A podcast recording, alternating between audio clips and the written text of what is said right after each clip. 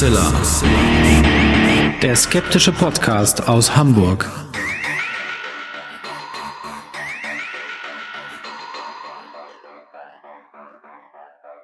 Hallo und herzlich willkommen zum 264. Mal bei Hoaxilla, dem skeptischen Podcast aus Hamburg. Wie immer bei mir die wunderbare Hoax Mistress Alexa. Hallo und Tag, ihr da draußen. Und bei mir ist natürlich wie immer zum Glück der wunderbare Alexander Hoaxmaster. Ja, wir haben eine Sendung, die wieder mal randvoll ist mit Informationen und ähm, ja, wir haben ein, ein super Thema mit äh, dem Butler. Äh, werden mhm. wir uns um die Figur des Faust kümmern in der heutigen Episode. Und wir haben dann noch einen riesen Bonusteil hinten dran. Ähm, erneut sind wir eingeladen worden an einem Premieren-Event für ein neues Europa äh, Hörspielprodukt ähm, teilzunehmen. Das heißt Hide Away, eine zehnteilige Serie, ein Psychothriller dieses Mal. Und da haben wir dann mit der Showrunnerin und dem Autoren äh, ein Interview geführt. Und ihr könnt fünf Boxen äh, dieses Hörspiel äh, Zehnteilers gewinnen. Das dann am Ende der Sendung ähm, als Bonus obendrauf. Aber ich würde sagen, wir machen jetzt erstmal ganz normal weiter mit der Sendung. Genau.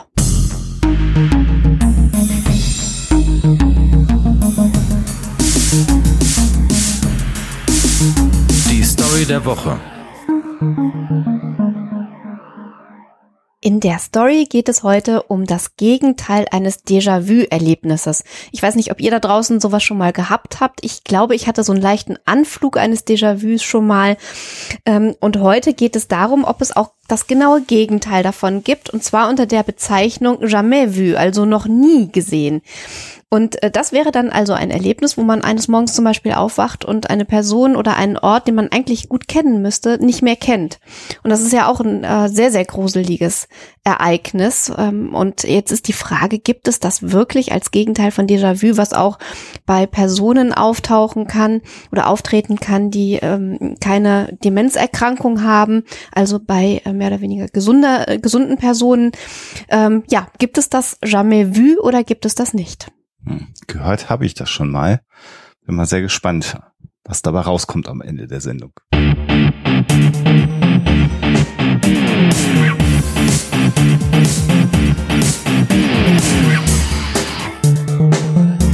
Thema der Woche. Ja, ich habe es eingangs schon gesagt, Mirko Gudja, der Buddler, ist mal wieder bei uns zu Gast, äh, will auch gar nicht lange davor sprechen. Äh, Alexa hatte die Idee, lass uns mal über Faust, über die Sagengestalt und dann auch über historische oder im Zweifelsfall sogar archäologische Beweise für die Existenz mhm. äh, des Faust sprechen. Und da gibt's natürlich dann im Grunde genommen nur einen Kandidaten, mit dem man das gut machen kann. Das ist Mirko Gudja. Und deswegen schalte ich mal gleich rüber in unser Gespräch, was wir geführt haben. Ja, nach, ich, ich weiß gar nicht, lange Zeit, nicht lange Zeit, Zeit ist ja sowieso so sehr äh, beliebig geworden, aber mal wieder, und darüber freuen wir uns sehr zu Gast, Mirko Gudja, der Buddler. Hallo Mirko. Hallo nach Hamburg. Ja, genau. Äh, hallo nach Leipzig an der Stelle, ne? Da sitzt du jetzt gerade. Oh ja, genau, mitten im Geschehen sozusagen. mitten im Geschehen, ja gut, aber hoffentlich im Auge des Sturms. Äh, ja, ja, ja, genau. Also auch nicht äh, in irgendwelchen Demos unterwegs gewesen. Gut. ähm, und äh, der geneigte äh, Zuhörer, die geneigte Zuhörerin weiß, wenn wir Mirko zu Gast haben, dann wird es historisch, um nicht zu sagen archäologisch. Aber heute setzen wir noch mal einen drauf weil meine liebe Frau sich dieses Thema ausgedacht hat und gesagt hat, darüber müssen wir mit Mirko reden, denn wir werden ja sogar fast noch ein bisschen literarisch. Und sagenhaft. Und sagenhaft. Das ist quasi das Ürei des Podcasts, was wir heute machen. Und äh, deswegen sind wir sehr froh, dass du dabei bist, Mirko, weil du bist, glaube ich, der Einzige, mit dem wir das jetzt äh, spontan gut und, und, und verlässlich machen. Wir wollen nämlich sprechen über Dr. Faust und da sagt der andere, ist Goethe Faust? Ja, Goethe Faust, aber es gibt Hinweise darauf, dass es tatsächlich einen echten Dr. Faust gegeben hat. So wenn ich das alles richtig verstanden habe, Miro, oder? Äh, das ist richtig. Zumindest gibt es einige Quellen, die darauf hinweisen, dass es vielleicht so eine Person diesen Namens gegeben haben könnte, müsste, sollte. Ähm, vielleicht fangen wir ein bisschen anders an, denn ähm, wenn man äh, sich so die ganzen Sagenstoffe anguckt, äh, gerade Goethes Faust oder Philipp Marlowe, dann äh, ist das Ganze natürlich schon sehr überfrachtet mit mit sagenhaften Bezügen. Man, man würde mhm. erstmal denken, dass das keine reale Gestalt dahinter. Ähm, mhm. Guckt man aber doch mal ein bisschen tiefer, merkt man zum einen, dass da natürlich ähm, Dinge drinstecken, die viel viel älter sind. Also natürlich die Idee des des Teufelsbündners, das gibt es schon sehr sehr lange. Ähm, äh, ich bin selber beim Studium auf eine schöne Gestalt äh, hingewiesen worden. Äh, von ähm, der, ähm, ja, wenn du so willst, der ersten, ersten deutschen Dichterin äh, des, des Mittelalters, die Roswitha von Gandersheim, die mhm. bereits im Jahr ähm, im ähm, 10. Jahrhundert, also ähm, äh, bereits angefangen hat, Dramen zu schreiben, die erste quasi die nach mhm. der Antike wieder Dramen geschrieben hat. Und die hat sich neben anderen vielen Stoffen hat sie sich eben auch einen, einen Fauststoff quasi gesucht. Äh, da heißt er natürlich noch nicht Faust, sondern da heißt Theophilus und dieser Theophilus mhm. hat aber so ein gewisses Leben, das sehr ähnlich ist äh, wie dem, wie das, das wir sonst aus aus äh, Goethes Faust kennen. Also wir kennen äh, da einen, einen äh, Menschen, der ist unzufrieden mit seinem Leben, weil er eigentlich eine Stelle kriegen soll, die äh, die ein anderer aber ihm wegschnappt, er will eigentlich Bischof werden und das macht ein anderer und dann beschließt er sich mit dem Teufel zu verbünden, um äh, dann doch wieder aufzusteigen und ähm, stellt aber fest, das ist alles nicht so gut, äh, diese diese äh, neuen Kräfte zu haben und äh, wird dann reuig und schließlich ähm, äh, wird er dann gerettet durch äh, den Einspruch der der Gottesmutter Maria, weil sonst würde seine Teufel äh, seine Seele ja vom Teufel geholt werden. Es gibt auch schon den den äh, Vertrag Vertrag mit dem Teufel, der mit Blut unterschrieben werden muss und sowas, was wir dann später im Sagenstoff mhm. finden. Also das ist alles relativ alt, aber äh, es gibt tatsächlich ähm, ein, eine Person, die quasi unter diesen ganzen Sagenstoffen möglicherweise verborgen liegt. Ähm, mhm. Zumindest ähm, äh, wenn man ähm, diversen Quellen glaubt, das äh, fängt damit an, dass äh, in den Quellen gerade 1506 ein Abt namens Johannes Tritemius äh, schreibt an einen, an einen äh, Freund. Er, der war Abt von Sponheim und äh, eigentlich so einer der großen äh, ersten Humanisten, wenn man so will, äh, des, des, äh, der, der, der Reformationszeit, der, der Renaissance, ähm, äh, berühmt dafür, dass er eine riesige Bibliothek gehabt hat. Ähm, riesig bedeutet in dem Zeit äh, der Zeit 2000 Bücher. Ähm, das war oh, ja. gigantisch für die damalige Zeit mhm, und äh, war also durch bei, bei seinen, auch bei seinen äh, vielen Zeitgenossen dafür berühmt, dass er ein großer Gelehrter war. Der hat sich unter anderem auch mit Geheimschriften und Ähnlichem beschäftigt. Also äh, erstes Werk, glaube ich, auch über die ähm, Kryptographie geschrieben. Mhm. Ähm, und der muss sich dann irgendwann mal verwahren gegen gegen ähm, die die Gerüchte, er sei ja quasi auch irgendwie mit, mit Geheimschriften zu tun haben, irgendwie sind komische Gestalte, vielleicht wäre er auch mit dem Teufel im Bunde mhm. äh, und mhm. fängt dann quasi auch sich an zu verteidigen, sagt, nee, nee, ich bin das nicht, aber es gibt natürlich Leute, die das die das machen. Unter anderem verweist er da auf einen äh, gewissen Georg Sabellicus, genannt Faust der Jüngere, also hat er quasi wie so eine Visitenkarte von ihm gehört, sagt er, ja, da gibt's einen, der sagt, ähm, sei Magister Georg Sabellicus, Faust der Jüngere, Quelle der Nekromanten, Astrologe, zweiter Magier, Handleser, Wahrsage durch Erde und Feuer und Wahrsage, durch Wahrsagekunst durch Wasser der Zweite. Also ähm, da gibt's eine längere Geschichte, wie er das er berichtet, also seinem ähm, äh, Gesprächspartner, was, was er da quasi erlebt hat. Er war nämlich in der Nähe von Gelnhausen gewesen und in einer Herberge berichtet man ihm, sei dieser gewisse Faust, der diese Visitenkarte offenbar irgendwie rumgereicht hat. Und äh, den wollte er unbedingt treffen und sagte, hey, mal gucken, was das für eine Gestalt ist. Aber als der gehört hat, dass äh, Tritimus an, im Anrücken war, sei der geflohen. Ähm, wahrscheinlich, weil Tritimus mit seinem großen Wissen äh, ihn wahrscheinlich relativ ja. schnell ähm, entlarvt hätte. Sehr schön. Jetzt haben wir äh, aber interessante gerade die beiden Punkte. Ich will das nochmal gerade unterstreichen. Du hast mhm. gesagt, die, die erste äh, Sagenfigur oder fiktive Figur aus der Dichtung ist schon aus dem, aus der, um das Jahrtausend rum so. Ähm, und äh, dann der erste Beleg dafür, dass es so jemanden wie einen äh, Faust gegeben hat, äh, dann äh, niedergelegt als reale äh, Person 1500 Anfang des, des 16. Jahrhunderts. Genau. Da liegen ja auch schon 500 Jahre dazwischen. Genau, es gab natürlich auch zwischendurch schon Gestalten, die man ähm, als Teufelsbündner gesehen hat. Das muss man vielleicht noch vorher rausschicken. Mhm. Ähm, wir sind natürlich auch gerade in einer Zeit, wo ähm, äh, wir äh, schon einige Jahrhundert Ketzerverfolgung hatten. Mhm. Äh, gerade die Ketzer wurde nachgesagt, im Teufelbunde zu stehen, sich äh, in geheimen Ketzer-Sabbaten zu treffen. Ähm, das klingt dann auch vertraut, wenn man das mal so anhört. Also die würden sich quasi im Geheimen auf irgendwelchen Berg, Berghügeln treffen und dort dann äh, den Teufel treffen, ihn dann aufs Hinterteil küssen und der, der Gestalt einer großen Katze.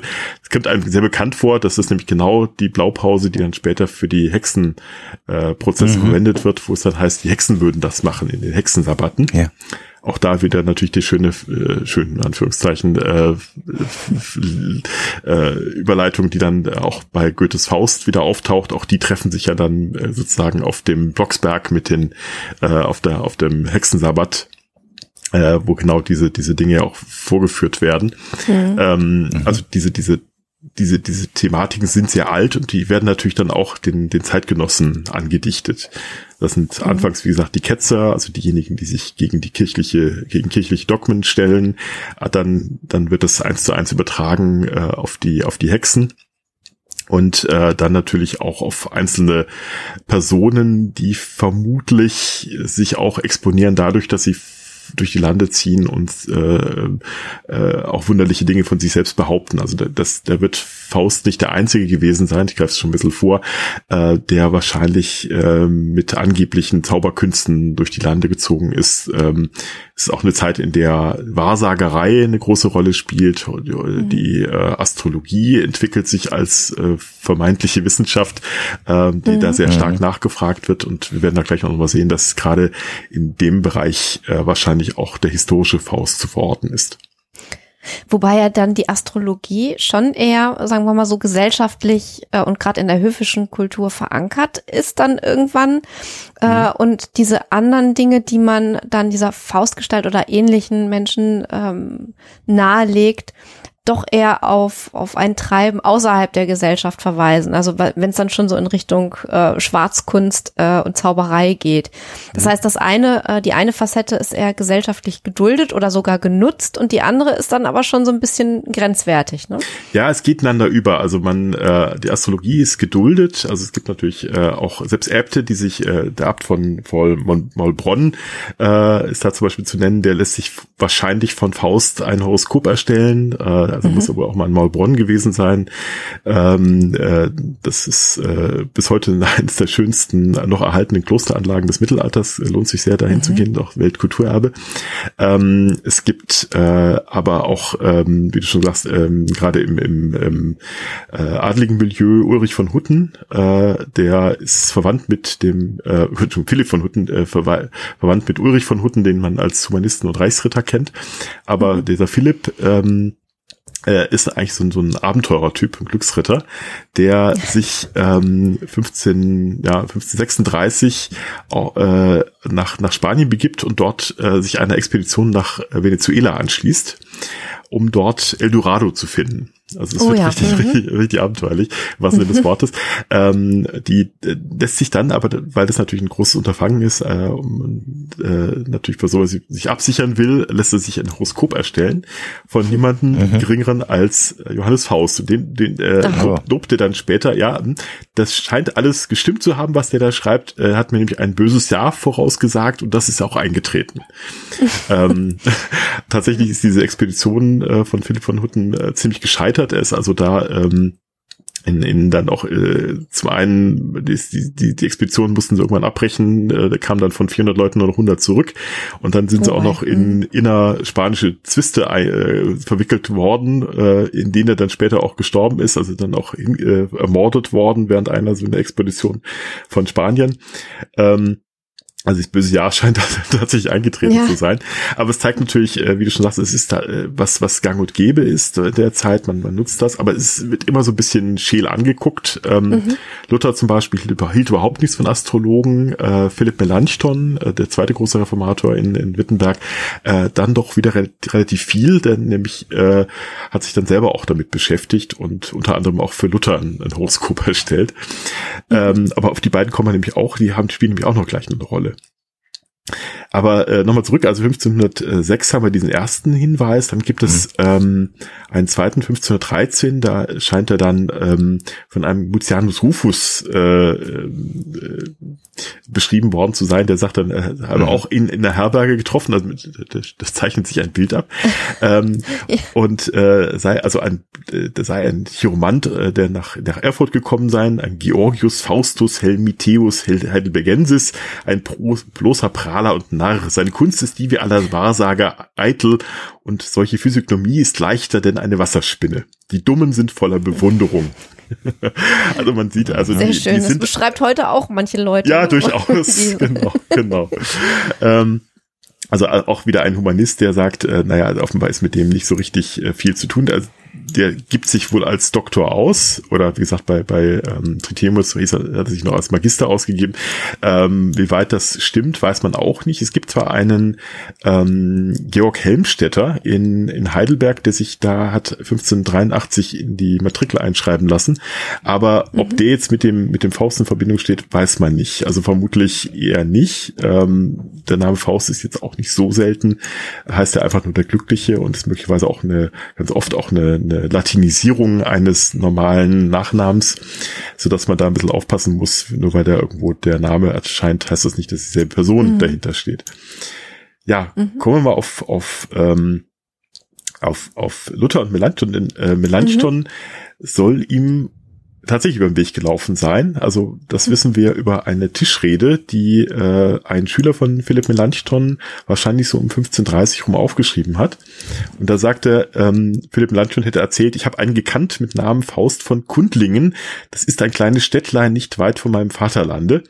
Daselbig er zu Krakau zur Schule ging, da hat er die Zauberei gelernet, wie man sie dann vor Zeiten vor dem Ort sehr gebraucht und auch öffentlich solche Kunst gelehrt hat. Er ging hin und wieder anderthalben und sagte viel verborgene Ding. Derselbe Faustus ist zu Wittenberg entrunnen, als der fromme und löbliche Fürst, Fürst Herzog Johannes hätte Befehl getan, dass man ihn fangen sollt. Ähm, also äh, auch hier wieder ein. Hat sich aus dem Staub gemacht. Der hat sich auch aus dem Staub gemacht, genau. Also das scheint auch wiederum ein, ein sehr häufiges äh, Motiv in, in, in dieser Geschichten, äh, diesen Geschichten zu sein. Also man, man ähm, äh, scheint immer irgendwo ganz schnell sich dann wieder äh, verdünnisiert zu haben, wenn es brenzlig wurde. Und auch Luther äh, sagt wohl etwas über ihn. Ähm, er sagt nämlich, äh, da über Tisch eines Abends über den Schwarzkünstler Faustus genannt, gedacht ward, sagte Dr. Martinus, der Zauberer, der Teufel gebraucht das Zaubererdienst wider mich und hätte mich hätte er gekonnt, hätte er vermocht, mich zu schaden. Es hätte nicht lang getan. Er hat mich oftmals schon bei dem Kopf gehabt, aber hat mich dann doch gehen lassen müssen. Und viele erzählen von Faust, welcher dem Teufel seinen Schwager hieß und hat sich hören lassen, wenn ich, Martin Luther, ihm nur die Hand gereicht hätte, dann wollte er mich von verderbet haben. Ich aber wollte ihn nicht schauen. Also er hat sich offenbar nicht getroffen, obwohl er das äh, Faust das äh, offensichtlich angebahnt hat. Ja.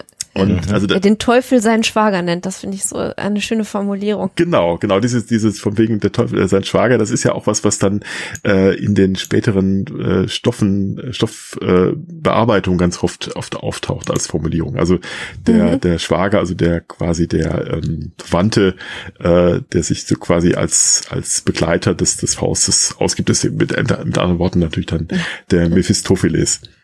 Ja. Also scheint es so zu sein, dass das ähm, in Wittenberg Faust möglicherweise da äh, tatsächlich gewesen ist.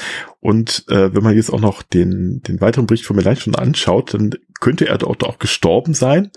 Denn er schreibt, mhm. ähm, äh, ähm, vor wenigen Jahren ist Dr. Faust einen Tag vor seinem letzten Ende in einem Dorf im Wittenberger Land ganz traurig gewesen und der Wirt kam zu ihm und fragte, was denn so gewesen sei ähm, ich fasse ein bisschen zusammen, ähm, äh, da sagte er dann zum Wirt, ähm, wenn du in der Nacht irgendwas hören sollst, dann nicht erschrecken. Ähm, und so kam es dann auch, ein großes Getümmel in der Nacht, da äh, hat der Wirt dann versucht, ihn zu wecken, hat sich aber nicht getraut, als es niemand in der Schlafkammer sich gemeldet hat, ist dann mit etlichen Männern wieder zurückgekommen und in der Schlafkammer hat er dann den Faust tot auf dem Boden gelegen gefunden und ihm, es hat ihm der Teufel das Angesicht auf den Rücken gedreht. Mhm.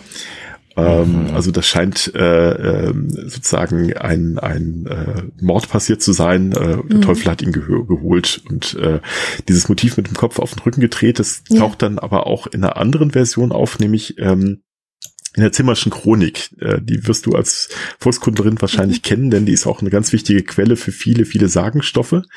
Ähm, die wird äh, 1564 bis 66 äh, niedergeschrieben von zwei Grafen, Froben Christian und Wilhelm Werner von Zimmern.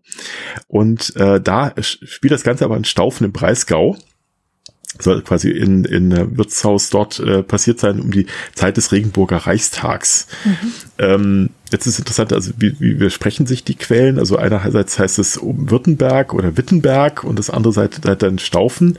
Äh, das könnte also gut sein, dass dieses ähm, dass das wirklich mal ein Schreibfehler war, dass, mhm. weil in den heutigen Überlieferungen steht also Württemberg, aber Württemberg und Wittenberg in der, der mittelalterlichen Schreibweise ist sehr, sehr eng beisammen.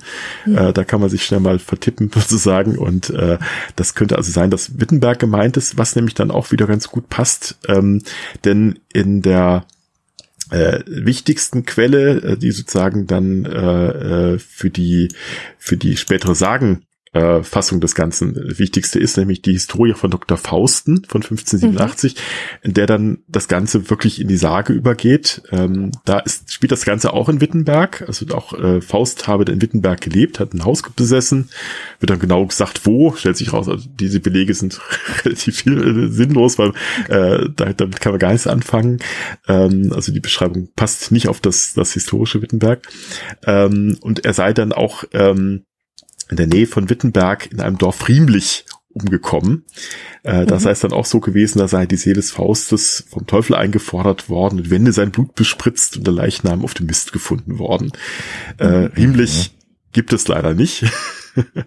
Äh, es ist äh, auch wieder so eine Schwierigkeit. Später gibt's dann, äh, wird es aber im Pratau bei Wittenberg gleichgesetzt. Ähm, äh, mhm. Das liegt wahrscheinlich daran, dass im Dreißigjährigen Krieg sich da jemand was gedacht hat. Der hat nämlich das Gasthaus zum Freischütz ähm, das Problem gehabt, dass äh, die Schweden ihre ähm, äh, das Haus benutzen wollten, um ihre Soldaten da einzuquartieren. Das wollte er natürlich nicht, weil er dann äh, selber keine Einkünfte mehr hatte und die mhm. da auch nicht zimperlich mit dem Inventar umging. Und mhm. deswegen hat er dann ähm, den Soldaten ein blutverschmiertes Zimmer gezeigt, in dem er sagte, ja, wir können auch wissen auch nicht, was wir machen sollen. Äh, jedes Mal, wenn wir das Blut wegwischen, kommt das wieder. Ähm, nachts kommen wir komische Dinge. Ihr könnt gerne hier übernachten. Ne? Und äh, das hat natürlich dazu geführt, dass sie da nicht reingegangen sind. Ähm, das scheint historisch relativ gut belichtbar zu sein, dass das äh, äh, dieser, dieser Trick äh, angewandt worden ist. Hat aber dazu geführt, dass man dann glaubt, dass äh, offenbar Pratau äh, Faust ums, äh, ums Leben gekommen sei. Also man sieht Allein da, das finde ich schon so eine großartige Geschichte. Aber genau. es zeigt natürlich auch, wie beliebt der der Sagenstoff oder der das Motiv des Faust schon gewesen ist. Ja, ne? und es zeigt, dass es direkt nach äh, dieser ganzen historischen ähm, Begebenheiten ähm, relativ schnell auch in die Sage übergegangen ist. Also ja. wenige Jahrzehnte später später ähm, gibt es ja schon regelrechten Tourismus, Fausttourismus, wenn man will. Ähm, auch eine Quelle, die ich, ähm, die ein bisschen Vergessenheit geraten ist, die ich mal wieder aufgetan habe in dem Zusammenhang, nämlich ähm, äh, ein gewisser englischer Gentleman namens Fiennes Morrison, äh, der äh, genug Geld hatte offenbar, um durch Europa zu reisen und ein Tagebuch zu führen. Das ist also hoch, spannend, wenn man sich das mal durcharbeitet. Der war nämlich auch äh, dann auf anderen Orten äh, beschreibt dann beispielsweise, wie Leipzig in der Zeit aussieht, also das Wittenberg äh, äh, Gold dagegen, das Leipzig ja so ein kleines Kaff, das auch noch dreckig ist. äh, lustig ist auch, dass er überall dotiert, was, die Bier, was der Bierpreis gewesen ist. ja, was man halt so macht. Was man halt so macht, also genau. Und der war relativ lange in, in Wittenberg, einen Sommer lang, was immer der da gemacht hat. Hm. Ähm, mhm. Und dann zeigt man ihn auch, dass das Haus, in dem Faust um 1500 gelebt haben soll, wie er schreibt. Äh, und das sei in der Nähe des Augustinerklosters, also da, wo Luther später gewohnt hat, ähm, mhm. äh, gewesen. Und er konnte im Wald vor Wittenberg einen Baum bewundern, den Faust gesprengt und verbrannt habe. Äh, mhm. Also äh, er hat dann auch noch quasi dem Ganzen noch ein bisschen hinterher geforscht. Er wollte nämlich wissen, wo, wo denn dieses Dorf ist, in dem Faust gestorben sei. Und äh, hab's dann, hat's aber dann nicht gefunden. Also auch da äh, gibt es offenbar schon diese Sage, dass es da irgendwo ein, ein Dorf gäbe in der Nähe, da, wo Faust ums Leben gekommen ist. Mhm. Äh, interessant für uns ist, äh, dass er ähm, der Erste ist, der den Tintenfleck an der Wand äh, bezeugt. Und zwar nicht auf der Wartburg, mhm. wie man das äh, heute als Sage kennt, sondern im Lutherhaus in Wittenberg. Ähm, da entsteht die Sage offensichtlich, dass dort der, ähm, das Luther mit dem Tintfass nach dem Teufel geworfen hat und dann der Fleck mhm. übrig geblieben sei. Interessanterweise ist aber anfangs umgekehrt. Also ähm, wie hieß es, äh, Hand shot first. Also in dem Fall ist Luther hat zuerst geschossen.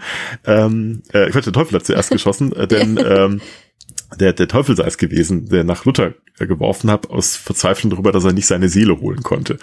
Und dieses, diesen Tintenfass, äh, diesen Tintenfleck hat er dann auch gesehen und sagte, naja, hm, auch ein bisschen seltsam, aber wenn es denn so war.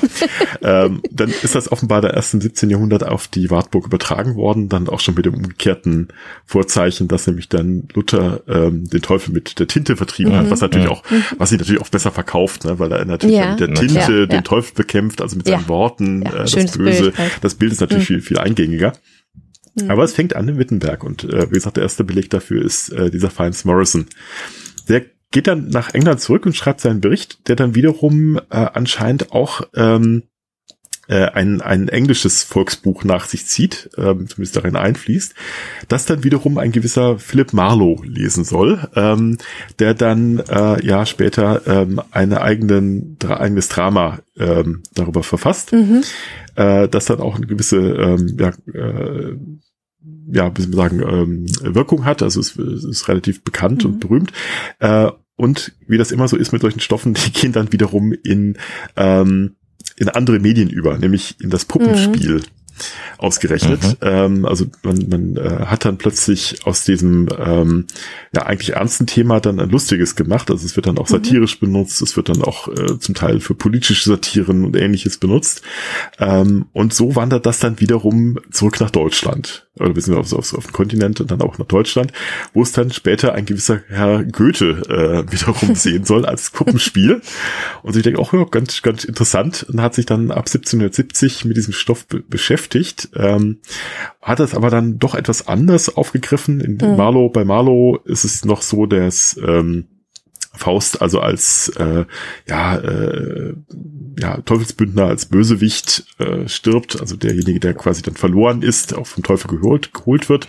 Äh, und Goethe macht das ja dann ein bisschen anders. Er sagt dann am Schluss, ähm, äh, dass er quasi ja ähm, äh, vom Engelschor ähm, befreit wird und äh, eben nicht nicht dem Teufel in die Hölle folgen mhm. muss. Also dann bei Faust 2 erst. Aber letztendlich geht's geht's Goethe nicht mehr so sehr um dieses diese religiöse Komponente, mhm. sondern äh, für ihn ist natürlich viel wichtiger, dass es darum um einen Mann geht, der sich aus ähm, aus den mittelalterlichen Denkzwängen befreit und durch Wissen äh, über sich selbst hinauswachsen will. Mhm. Ähm, was dann wiederum lustig ist, weil es da eigentlich ja bei Goethe sogar wieder mit Luther losgeht. Denn wenn man sich mal so die erste Szene anguckt, da geht es darum, dass äh, Faust in seinem, äh, in seinem Studierzimmer steht und erstmal die Bibel übersetzen will und dann am ersten mhm. Wort scheitert. Aber das ist natürlich eine, eine sehr deutliche An Anspielung mhm. an, an Luther. Und ja. diese Anspielung an Luther ist wiederum nicht uninteressant, denn es könnte sogar sein, dass gerade dieses Volksbuch von 1587 eine äh, Anspielung auf Luther sein soll. Ähm, weil es ja gerade auch in Wittenberg verankert ist. Es gibt ähm, so paar Parallelen, beispielsweise, dass ähm, äh, äh, ja, äh, sowohl Luther als auch äh, Faust sich ja mit, mit einer Frau zusammentun, die ja nicht, nicht bestimmt ist. Also bei, bei Faust mhm. ist dann Helena, äh, später bei Goethe ist es Gretchen, äh, bei, mhm. bei, bei Faust ist es ja dann die, die Nonne äh, Katharina von Bora. Mhm. Äh, dann ähm, heißt es bei, bei ähm, Fauststoff, dass äh, der Teufel 24 Jahre lang Treue fordert. Luther ist von 1522 bis 46 in Wittenberg gewesen, also wären auch 24 Jahre. Äh, mhm. Aber da, da hört es dann auch schon auf, mhm. Übereinstimmung. Das heißt, äh, genau, das ist mehr so ein, so ein äh, Muster äh, und, und, ja. und, und Ähnlichkeiten suchen. Genau, äh, genau. Also das, ich glaube, das ist dann noch, noch ein mhm. bisschen sehr weit hergeholt. Mhm. Auch wenn man natürlich ähm, merkt, dass äh, das Faustbuch, äh, dass das Volksbuch von Faust ähm, äh, sehr äh, zunächst mal anti-protestantische Züge trägt. Ähm, Das wird dann ein bisschen abgeschwächt in der zweiten Variante, dann hat man das ein bisschen rausgenommen. Ähm, äh, dann, dann wiederum in der dritten Variante wieder einen reingenommen. Dann muss nämlich Faust nochmal hm. mit sowohl mit dem katholischen Mönch als auch mit einem Gelehrten, der äh, interessanterweise laut dem Volksbuch Luther und äh, äh, einen anderen Reformator gekannt haben soll, ähm, mit dem sprechen und trotzdem von beiden sich lässt er sich nicht bekehren und äh, deswegen stirbt er dann sozusagen zurecht äh, und wird zurecht mhm. vom Teufel geholt. Genau, äh, das wäre sozusagen die die Sage und deren deren ja. Verarbeitung, aber mhm. ähm, das das war sozusagen für lange Zeit erstmal die einzigen Quellen, die man hatte. Aber das änderte sich ein bisschen, als man nämlich 2007 in Wittenberg angefangen hat zu graben. Und da dachte man, uch, was kommt denn jetzt alles? Genau, ähm, lass uns ganz kurz nochmal äh, kurz an der Stelle innehalten. Und ähm, das heißt, wir haben, weiß nicht, fünf, sechs Quellen, sieben Quellen, äh, je nachdem, wo man sagen kann, damit ist eine historische Figur Faust ähm, ja zu beschrieben oder oder oder find, so schlaglichtartig ne? findbar ne? genau also viel mehr gibt's gar nicht über die Figur das ist ja nochmal auch interessant und wenn man dann schaut was sich so ein für ein für ein Sagenüberbau gebildet hat ja. ähm, das ist schon ganz interessant äh, finde genau. ich die Relation wie wie sehr dieser dieser dieser Topos des, des, der Figur Faust doch eine viel größere Stahlwirkung hat als das, was man dann am Ende in, in, in den Quellen findet. Ist das für historische Figuren normal, dass man die so wenig findet. Also ich meine, dass es über Herrn Luther sehr viel gibt, ist natürlich völlig klar. Der hat auch selber sehr viel geschrieben. genau. Aber so bei anderen Figuren ist das üblich, dass man sagt fünf, sechs, sieben Quellen und dann kann man mhm. eine Figur festmachen oder ist das eher ungewöhnlich? Ähm, es kommt ein bisschen drauf an. Tatsächlich äh, ist es gar nicht so unüblich, dass man über viele Gestalten äh, aus der Zeit auch noch nicht so viel weiß. Beispielsweise bei diesem genannten Philipp von Hutten, den können, da wissen wir noch nicht mehr genau, wie der genau im Verwandtschaftsverhältnis von Ulrich, Ulrich zu Hutten steht, obwohl er ja ein Adliger ist. Wir wissen nicht genau, wie mhm. er aufgewachsen ist und ähnliches mehr. Ähm, übrigens, äh, wie unklar manche Dinge sind, äh, kann sich auch mal sehr schön, äh, kann man sehr schön zeigen am Geburtsdatum von Martin Luther. Da denkt man ja immer, das ist relativ mhm. klar, er ist am 10.11.1483 geboren. So klar ist das gar nicht. Ähm, das ist ein äh, mehr oder weniger stillsteigendes Hinnehmen von den Historikern, dass das so ist. Denn es gibt durchaus auch ähm, gute Argumente dafür, dass es vielleicht sogar 1484 war. Ähm, es gibt manche, die sagen sogar 1482 könnte es auch gewesen mhm. sein. Relativ mhm. sicher ist nur das Datum, dass es der 10.11. gewesen ist, weil da äh, Philipp Melanchthon nämlich eigens nochmal die, die Mutter von Luther befragt hat. Und die selber sagt, naja, ähm, da, da, am Tag sei sich relativ sicher, aber das Jahr wüsste nicht, wüsste sich nicht mehr genau. Mhm. Sie können sich nur erinnern, dass in diesem Jahr ein ähm, äh, ein Papst geboren worden sei und ein anderer gestorben, also sprich, der später ein Papst geworden ist, ähm, stellt sich raus, mhm. weder 82 noch 83 noch 84 ist, ist, hat das irgendwie stattgefunden. Also da sieht man, äh, das spielt für die damalige Zeit auch nicht so eine Rolle. Äh, das ist dann ähm, erst interessant, wie die Leute dann quasi zu einer gewissen äh, Fallhöhe aufgestiegen sind. Äh, ja. Wann die geboren worden sind, interessiert die Leute damals nicht. Die meisten Leute mhm. wussten nicht mal selber, wann sie geboren sind. Äh, Luther selber mhm. auch nicht. Ähm, da gibt's auch eine schöne, schöne Anekdote, dass Faust, äh, das Faust sag ich schon, äh, dass Luther und Melanchthon sich unterhalten und dann sagt, sagt Luther, na jetzt bin ich ja schon 63 Jahre und dann ver verbessert ihn Melanchthon, nee, nee, du bist 64. also das ist ähm, auch, auch äh, interessant, dass das ähm, also ich habe nämlich deine Mutter gefragt. Ähm, das ist der erste, der erste Mutterwitz. ähm, deine Mutter. Ähm, jo. Das äh, ja, also zeigt also die die die für die damalige Zeit sind diese Quellen zum Teil noch relativ selbst den den den, den Menschen selber relativ unklar ähm, ja. und die ähm, äh, gerade die Überlieferung ist natürlich durch, durch spätere Kriegswirkungen, durch äh, 30-jährigen Krieg natürlich ganz stark, durch mhm. äh, äh, dann natürlich den Zweiten Weltkrieg, der auch einiges an, an historischen äh, Dingen vernichtet hat. Ähm, da haben wir halt äh, zum Teil doch eine äh, äh, schwierige Quellenlage bei vielen Personen. Luther hat das große Glück, dass er relativ viel über sich selber geschrieben hat, deswegen ja. wissen wir da mehr. Aber ähm, wie gesagt, bei Faust äh, ist das nicht so ungewöhnlich. Also hat mich fast ein bisschen gewundert in der Recherche, dass es tatsächlich neun mhm. Schriftquellen gibt, die von ihm erzählen. Äh, neun oh, okay. Äh, also aus der aus aus der, seinen ähm, vermutlichen Lebzeiten. Ähm, mhm. Also das ist dann schon fast ein bisschen viel. Wir haben wissen nichts Eigenes von ihm. Wir haben also keine keine mhm. eigene ähm, handschriftlichen ähm, oder irgendwelche gedruckten gedruckten äh, Eigenaussagen von ihm. Wir kennen vielleicht diese möglicherweise diese diese Visitenkarte, wenn sie denn echt ist. Und wir wissen ja noch nicht mal, ob, ob, ob er quasi eine oder mehrere Personen ist, denn ja. äh, wenn man ja. sich diese Visitenkarte anguckt, wo es dann heißt äh, Faustus Junior, also der Jüngere, mhm. und äh, in der Nekromantie der Zweite und sowas, das ist dann äh, äh, spreche dafür, was ist denn mit dem ersten? Ne? Ähm, mm, was ist denn der mhm. Senior, der Ältere? gibt es den oder meint man da einen, äh, einen anderen Zauberer? Es gibt also auch möglicherweise die, die, die Hinweis, man könnte den, den Simon Magus nennen, den, den biblisch verbürgten Zauberer, mit dem sich der, äh, der Petrus rumgeärgert hat. Ähm, der so auch als, als Urzauberer schlechthin gilt und mhm. der dann auch immer so als äh, Erzbösewicht dann auch im Mittelalter auftaucht. Oder gab es tatsächlich eben mehrere Leute namens Faust, die vielleicht ähnliche Dinge gemacht haben und äh, vielleicht auch verwandt waren? Das wäre meine These. Das würde ein paar, paar zeitliche Probleme nicht auflösen, warum äh, quasi Faust so äh, an vielen Orten gleichzeitig gewesen sein muss mhm, und ja. äh, mhm. gleichzeitig aber ähm, irgendwie auch ein relativ langes Leben geführt haben müsste.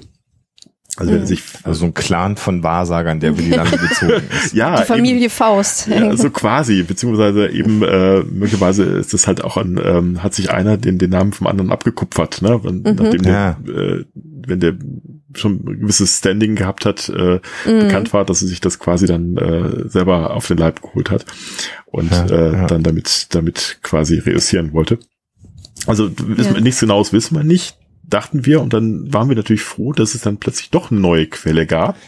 Ja, genau, so ja. jetzt, jetzt das, kommen wir, das, genau, da ziemlich spannend. Ja genau. unterbrochen. Genau, es war ähm, äh, ist 2007 in Wittenberg gebaut worden. Also man wollte, man wollte ein ähm, äh, äh, ein, ein Platz, der im Norden von Wittenberg äh, mehr oder weniger seit dem 18. Jahrhundert relativ unverändert geblieben ist ähm, und weil dann auch da äh, zerschossen worden ist von äh, von den Franzosen, die damals im Siebenjährigen Krieg Frank äh, Wittenberg angegriffen hatten. Und ähm, dann dachte man, ja gut, jetzt ist da so eine komische äh, Ecke da oben, dann auch noch durch den Zweiten Weltkrieg äh, zerstört worden. Dann saßen die, die Russen da in einem, in einem alten Kaserne drin und dann, ja gut, jetzt, ja. jetzt machen wir da oben mal, mal ein Einkaufszentrum drauf und ähm, äh, haben da angefangen dann, weil es natürlich äh, Wittenberg ist und äh, damit natürlich auch ein archäologisch nicht uninteressantes äh, Gebiet, äh, mhm. sind erstmal die Archäologen angerückt, um das, äh, das zu dokumentieren, was da möglicherweise war. Mhm. Unter anderem war ja da auch ein Franziskanerkloster, von dem man wusste. Und als man das ausgegraben hat, fand man neben anderen Dingen, die, glaube ich, nochmal eine Folge wert wären, äh, beispielsweise nämlich äh, äh, hunderte von äh, Bleidrucklettern, ähm, Oh, unter anderem mhm. auch für Musikaliendruck äh, und alles mehr, ähm, hat man aber ein ganz, ganz viel Scherben von Gläsern gefunden. Dachte, mhm. ja gut, ähm, erstmal Haushalt eben. Haushalt, halt. ja, aber ganz, ganz viel. Das ist ein bisschen, und alles lag mhm. quasi unter, unter einer Treppe. Ja, dann hat man das erstmal eingeliefert, hat ein bisschen gedauert, wie es immer so ist. Äh, die Sache wird ausgegraben, dann eingeliefert ähm, und dann in die Restaurierungswerkstatt des, des äh, Landesdenkmalamtes gebracht und dann stellt man fest, hm, das ist aber nicht normales, normaler Hausrat. Ähm, mhm. äh, nämlich, ähm, da waren Anhaftungen von Reagenzien dran, also Antimon, Quecksilber. Mhm. Äh, also das hat man normalerweise nicht im Haushalt. Jedenfalls ist nicht sonderlich mhm. gesund. Und hat was zusammengesetzt und stellt sich raus, es sind ähm, Reagenzien, also sind ähm, große, große Gefäße, die man für chemische oder alchemische Prozesse verwenden mhm. konnte. Und mhm. zwar eine ganze, ganze Menge. Ähm, also das müssen, müssen also mehrere Dutzend äh, äh, verschiedene Geräte gewesen sein. Ähm, alles ganz, ganz klein zerscherbt. Also die brauchten mehrere Jahre, um das zusammenzusetzen. Ich kenne die Kollegin, die das gemacht ja. hat. Das ist wirklich also eine Heidenarbeit. Das Schlimme war ja, noch, dass ja. äh, man sonst, äh, ich habe das ja auch ein paar Mal gemacht, ähm, äh, sowas zusammenzubasteln. Wenn du normale Keramikscherben hast, dann kannst du über die Farbe dich orientieren. Mhm. Also, ah, mhm. das ist ein dunkles äh, Ding, das muss zu dem Topf gehören. Da war das mhm. Problem, dass dann innerhalb des einzelnen Gefäßes schon äh, farbliche Unterschiede waren, sodass man oh. echt nur über ganz viel Glück und äh, viel Geduld dann tatsächlich dann auch Stücke wieder ähm, an die richtige Stelle setzen konnte. Also, also konnte es auf jeden Fall mhm. zusammensetzen.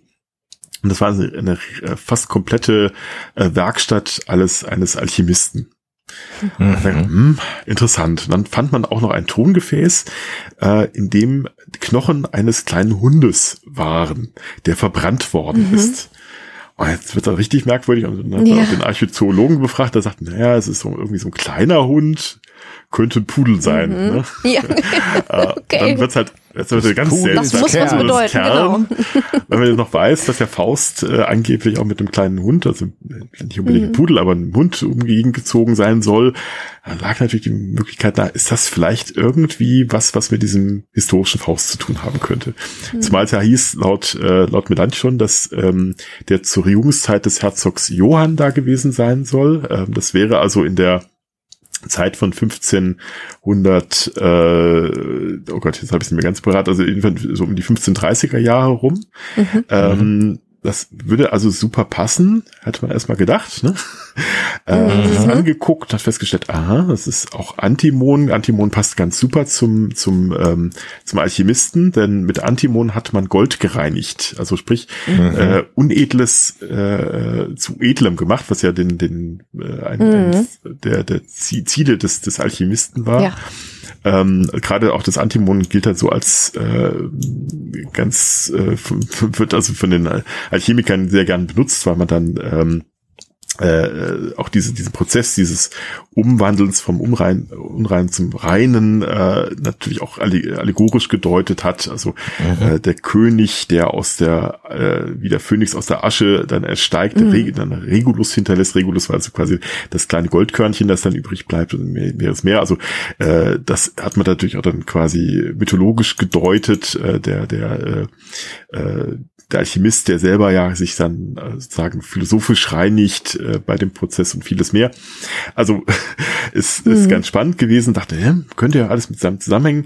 Dann kamen die blöden äh, Archäologen wieder an und sagen, Moment, Spielverderber. Spielverderber, ist, wir haben ja so einen sogenannten geschlossenen Fund. Das heißt, das ganze Zeug mhm. ist einmal in den Boden gekommen. Das ist relativ klar. Also es war kaputt, äh, unter der Treppe gekehrt worden, zugemacht und äh, dann ist nichts mehr später dazugekommen guckt man sich das mal genau, ist eine kleine blaue, blaue Glasscherbe dabei gewesen, die mhm. den ganzen Fund jünger macht. Das heißt, äh, wahrscheinlich mhm. erst äh, Ende des 16. Jahrhunderts, also mhm. 70 Jahre nach, äh, mhm. nach dem historischen Faust. Schade auch. Ja, Passt also alles nicht mehr so genau, aber ähm, ist vielleicht nicht so nicht uninteressant, weil es natürlich eine ganz andere Geschichte aufmacht. Denn äh, dieses Antimon wird verwendet auch als äh, Bestandteil ähm, in der, der Medizin, also in der sogenannten mhm. spergyrischen Medizin. Da geht es also auch sozusagen drum, dass der Körper gereinigt werden soll, durch ähm, das Unreine ausgetrieben werden soll. Und tatsächlich, wenn man also Antimon äh, oder Antimonverbindungen äh, schluckt in kleinen Mengen, die man da gegeben hat, äh, dann äh, wird man ganz, ganz schlimm, schlimm äh, Durchfall bekommen. Und äh, das hat man dann aber gedeutet, dass quasi mhm. dann der Körper gereinigt worden ist und man kann das, also größere Dosen führen auch zum Tod. Ne? Also man hat dann nochmal nachgeguckt mhm. und festgestellt, also das, das mhm. Antimon, was da in Wittenberg produziert worden ist, hätte gereicht, äh, das Deutsche äh, Reich äh, mehrfach umzubringen, komplett Ach, in der Zeit. Also Aha. es war, es okay. war also wirklich die ganze, ganze Menge, die dann offensichtlich. War da leicht dran zu kommen oder war das schwer zu kriegen? Das war gar Weiß nicht so das? einfach. Äh, oh je, ich habe mal auch einen Vortrag dazu gehört. Ähm, also die, das Antimon muss ja auch abgebaut werden. Also es wird ähm, ja gibt auch einen schwunghaften Handel und äh, also das äh, kann man jetzt nicht so ganz gut nachweisen, ja. wie das nach Wittenberg gekommen ist, aber muss wohl auch eine große Menge gekommen sein, um, um das als diese Rohstoffe mhm. zu bekommen. Aber bevor ich mich jetzt hier in irgendwelche äh, falschen Dinge reinrede, ähm, äh, würde ich dann sagen, verweisen wir dann auf die Fußnoten bei euch im äh, mhm. die, die Shownotes in, äh, ja. äh, in, der, in, der, in der Folge. Aber es war schon was Besonderes gerade in der Menge. War was Besonderes also, in der Menge, aber ähm, wird natürlich dann auch benutzt, um das, äh, äh, um diese Allheilmittel herzustellen, nachdem man mhm. ja derzeit mhm. ganz besonders gesucht hat. Ähm, äh, gerade in Zeiten, wo natürlich auch noch die Pest ganz große Rolle mhm. spielt und andere Seuchen, Syphilis und Co. Äh, versuchte man natürlich dann mhm. alchemisch äh, solche Wundermittel äh, herzustellen. Ähm, Und äh, das Ganze lässt sich dann wahrscheinlich tatsächlich ganz gut in die Geschichte der medizinischen Fakultät in Wittenberg einordnen, mhm. wo dann auch Ärzte wie Daniel Sennert und andere mehr äh, sich genau mit solchen Themen auch beschäftigt haben. Also es passt also fast besser in diese Zeit mhm. als in den äh, zum Faust, der ja gar nicht so sehr ein Alchemist war, jedenfalls nach dem Ja, das hätte ich nämlich noch gefragt. Genau, genau. genau mhm. sondern eher eher dieser Wahrsager und äh, Nekromant, ja. also sprich jemand, der ja. der sich mit Horoskopen das Geld verdiente, vielleicht noch ein paar Zaubertricks drauf hatte oder so, aber ähm, äh, vor allem natürlich äh, in einer Zeit war, wo die Alchemie auch noch gar nicht so große ja. Rolle spielte. Äh, die gab es natürlich schon, aber die, die große Zeit geht tatsächlich so mit der zweiten Hälfte des 16. Jahrhunderts los. Da fangen dann selbst äh, Kaiser an, sich mit, äh, mit sowas zu beschäftigen. Äh, mhm. Rudolf II. beispielsweise hat sich mit, äh, mit Alchemie beschäftigt äh, und sächsische Herzöge und alle, viele mehr. Also da, da, da, da mhm. ist das so quasi auch eine, eine, eine Spielerei der Fürsten, sich mit sowas äh, mhm. auseinanderzusetzen. Und, äh, wenn dann, ja. wenn dann äh, Faust in den historischen Quellen als äh, Zauberer und Schwarzkünstler bezeichnet wird, spielt das dann auch wieder eher auf diese Wahrsagerei an oder ist damit dann doch noch was anderes gemeint? Ja, das ist eine gute Frage. Also diese Schwarzkünstler, also es scheint ja sozusagen noch ein bisschen mehr zu sein. Also dieser verbrannte Baum, da heißt manchmal, der sei ja, gesprengt genau, worden, mhm. explodiert. Also ja. er hätte irgendwie, äh, hat er irgendwas getrieben, was also irgendwie mit Magie zusammenhängt. Also es ist, wird nicht ganz klar. Mhm. Ähm, es ist auf jeden Fall was, was man nicht machen soll und darf. Äh, mhm. Also sprich, ist mhm. schon äh, gehört zu zur ähm, ist Maleficium. Also es ist ein, mhm. äh, eine, eine äh, todeswürdige ähm, äh, Zauberei, die man da betreibt. Da wird ja mhm. unterschieden mhm. zwischen der weißen Magie und der schwarzen Magie in dieser Zeit. Weiße mhm. Magie bedeutet sowas wie ich hänge mir ein Amulett um den Hals, auf dem dann äh, Zaubersprüche ver verbunden mit mit christlicher ähm, Symbolik oder mehr draufstehen. Und schwarze Magie bedeutet also gerade Schadenszauber und äh, das, das Anrufen von, von bösen Geistern und vieles mehr. Mhm. Aber das vermischt sich natürlich auch durchaus. Nicht? Gerade in dieser Zeit äh, wechselt das natürlich stetig hin und her zwischen der gelehrten Magie mhm. und der, die also versuchen auch mit Geistern zu sprechen, um Wahrsagerei zu betreiben. Äh, da gibt es zum Beispiel auch gerade in England äh, dann Leute, die ganz hoch aufsteigen an den Hof äh, von Elisabeth II., äh, John mhm. Dee wenn ja, man mal ins genau. Britische Museum geht, äh, soll man unbedingt immer in diesen ersten historischen Saal gehen. Da liegt nämlich dann äh, Zauber, Zaubermittel, Zauberspiegel von John Dee darum, der mhm. äh, dann auch äh, entsprechende ähm, solchen magischen Symbole trägt, die, also also die durchaus in so diese, diesen Graubereich des Erlaubten äh, reinspielen. Mhm. Und so muss man sich das Man hat sofort Dumbledore im Kopf so ein bisschen. Ne? Ja, klar, ich meine, da kommen die ganzen, die ganzen äh, mhm. Dinge her. Äh, J.K. Rowling hat sich ja auch nicht die Sachen komplett neu ausgedacht, sondern die ja, ruft sich ja gerne auf, auf äh, Sagenstoffe und baut die um, äh, wenn ich auf Nicolas Flamel äh, beispielsweise verweist, ja. der ist ja tatsächlich ein historisch verbürgter äh, Alchemist. Mhm. Ähm, mhm von dem man dann behauptet, er habe, er habe den Stein der Weisen wirklich gefunden. Mhm. Ähm, aber die, die, ähm, äh, diese Ideen kommen natürlich tatsächlich aus aus einem Sagenschatz, der weit zurückgeht. Man letztendlich spielt ja auch äh, spielt dann auch so Gestalten wie Merlin eine Rolle, äh, mhm. äh, der ja auch mit dem Teufel im Bunde steht. Äh, es, es spielen äh, aber auch so Gestalten wie ähm, Johannes der Zwölfte, äh, der Papst, äh, der ähm, auch offensichtlich mit äh, als Teufelsbündner äh, äh, versucht, irgendwelche magischen Dinge zu machen. Also jedenfalls in der, in der späteren Presse hat er, hat er äh, mhm. entsprechendes angedichtet bekommen. Ob es dann wirklich gemacht hat, ist eine andere Frage. Aber äh, diese, diese, diese Idee ist natürlich schon viel, viel länger im, im, äh, im kollektiven Gedächtnis der Leute mhm. äh, und wird mhm. immer vorgekramt dann auf reale Gestalten übertragen. Das haben wir ja auch bei ganz anderen Gestalten hatte ja schon eine Robin Hood Folge, äh, wo ja. es ja darum mhm. geht, ja. dass dann auch schon vorhandene Sagen, Stoffe auf eine Übergestalt auf, später ja. äh, übergestülpt mhm. werden oder es gibt mhm. Till Eulenspiegel, äh, mhm. wenn man sich die ersten äh, Geschichten von ihm anguckt, die ersten gedruckten Geschichten, das, das ist noch relativ wenig, das wächst dann mit jeder neuen Ausgabe an und mhm. das, da sieht man zum Teil auch, wo das herkommt von, von anderen Schwenken und Sagenstoffen, ähm, sondern nach dem Motto, das ist eine lustige Geschichte, das passt mhm. doch viel besser auf Eulenspiegel und dann wird es dann quasi mit übernommen und weitererzählt mhm. und wird dann immer größer. Und so ist es bei Faust ja. natürlich auch. Äh, der nimmt äh, dann Schwenk, Schwankstoffe auf, der nimmt dann äh, äh, Sagen, äh, die ursprünglich ganz andere Personen äh, angedichtet bekommen haben in sich auf und wird dann zu dieser nebulösen Gestalt, die dann natürlich eine gewisse Faszination hat, weil sie natürlich für jedes, jedes Zeit äh, wie der Epoche ja. eine Projektionsfläche bildet, auf der man dann äh, die Gegenwart abbilden kann. Ne? Also ja, hat ja natürlich auch äh, Gründe, warum, warum äh, Goethe das nutzt, äh, mhm. der in der Aufklärung gerade diese aufklärerischen Gedanken wieder aufbringen will, ähm, die, die Entwicklung des Menschen, der über seine, seine, seine sich selbst hinauswächst. Ja. Wir haben Heinrich Mann, wir haben Thomas Mann, die weiß den Stoff äh, für ihre Zwecke benutzen. Äh, es geht ja bis in die Gegenwart hinein. Äh, der große Bagotzky, glaube ich, wer, wer heißt er? Ach, jetzt komme ich nicht auf den Namen, wie der, wie der Film heißt. Äh, also diese, diese Stoffe werden immer wieder auch ja. populär in der Populärkultur, in, in der Literatur, in, in Kino aufgenommen, äh, mhm. weil es einfach irgendwie ein spannender Stoff ist. Ne? Also das, diese, dieser Gedanke, ich ähm, kann mir Kräfte, äh, Kräfte durch ein, also ich, ich, ich muss mich zwar versündigen, muss meine Seele verkaufen, mhm. aber ich kann da kann was besser aus mir selber machen und mhm. äh, was mache ich dann mit dieser Gabe? Also das ist ja mhm, auch eine, genau. eine, Story, die sich äh, in, in ganz, ganz anderen Sagen auch noch widerspiegelt. Ja. Und, und äh, sozusagen bleibe ich im, im Schoß der Gesellschaft und äh, in, zu einem gewissen Grad angepasst oder mhm.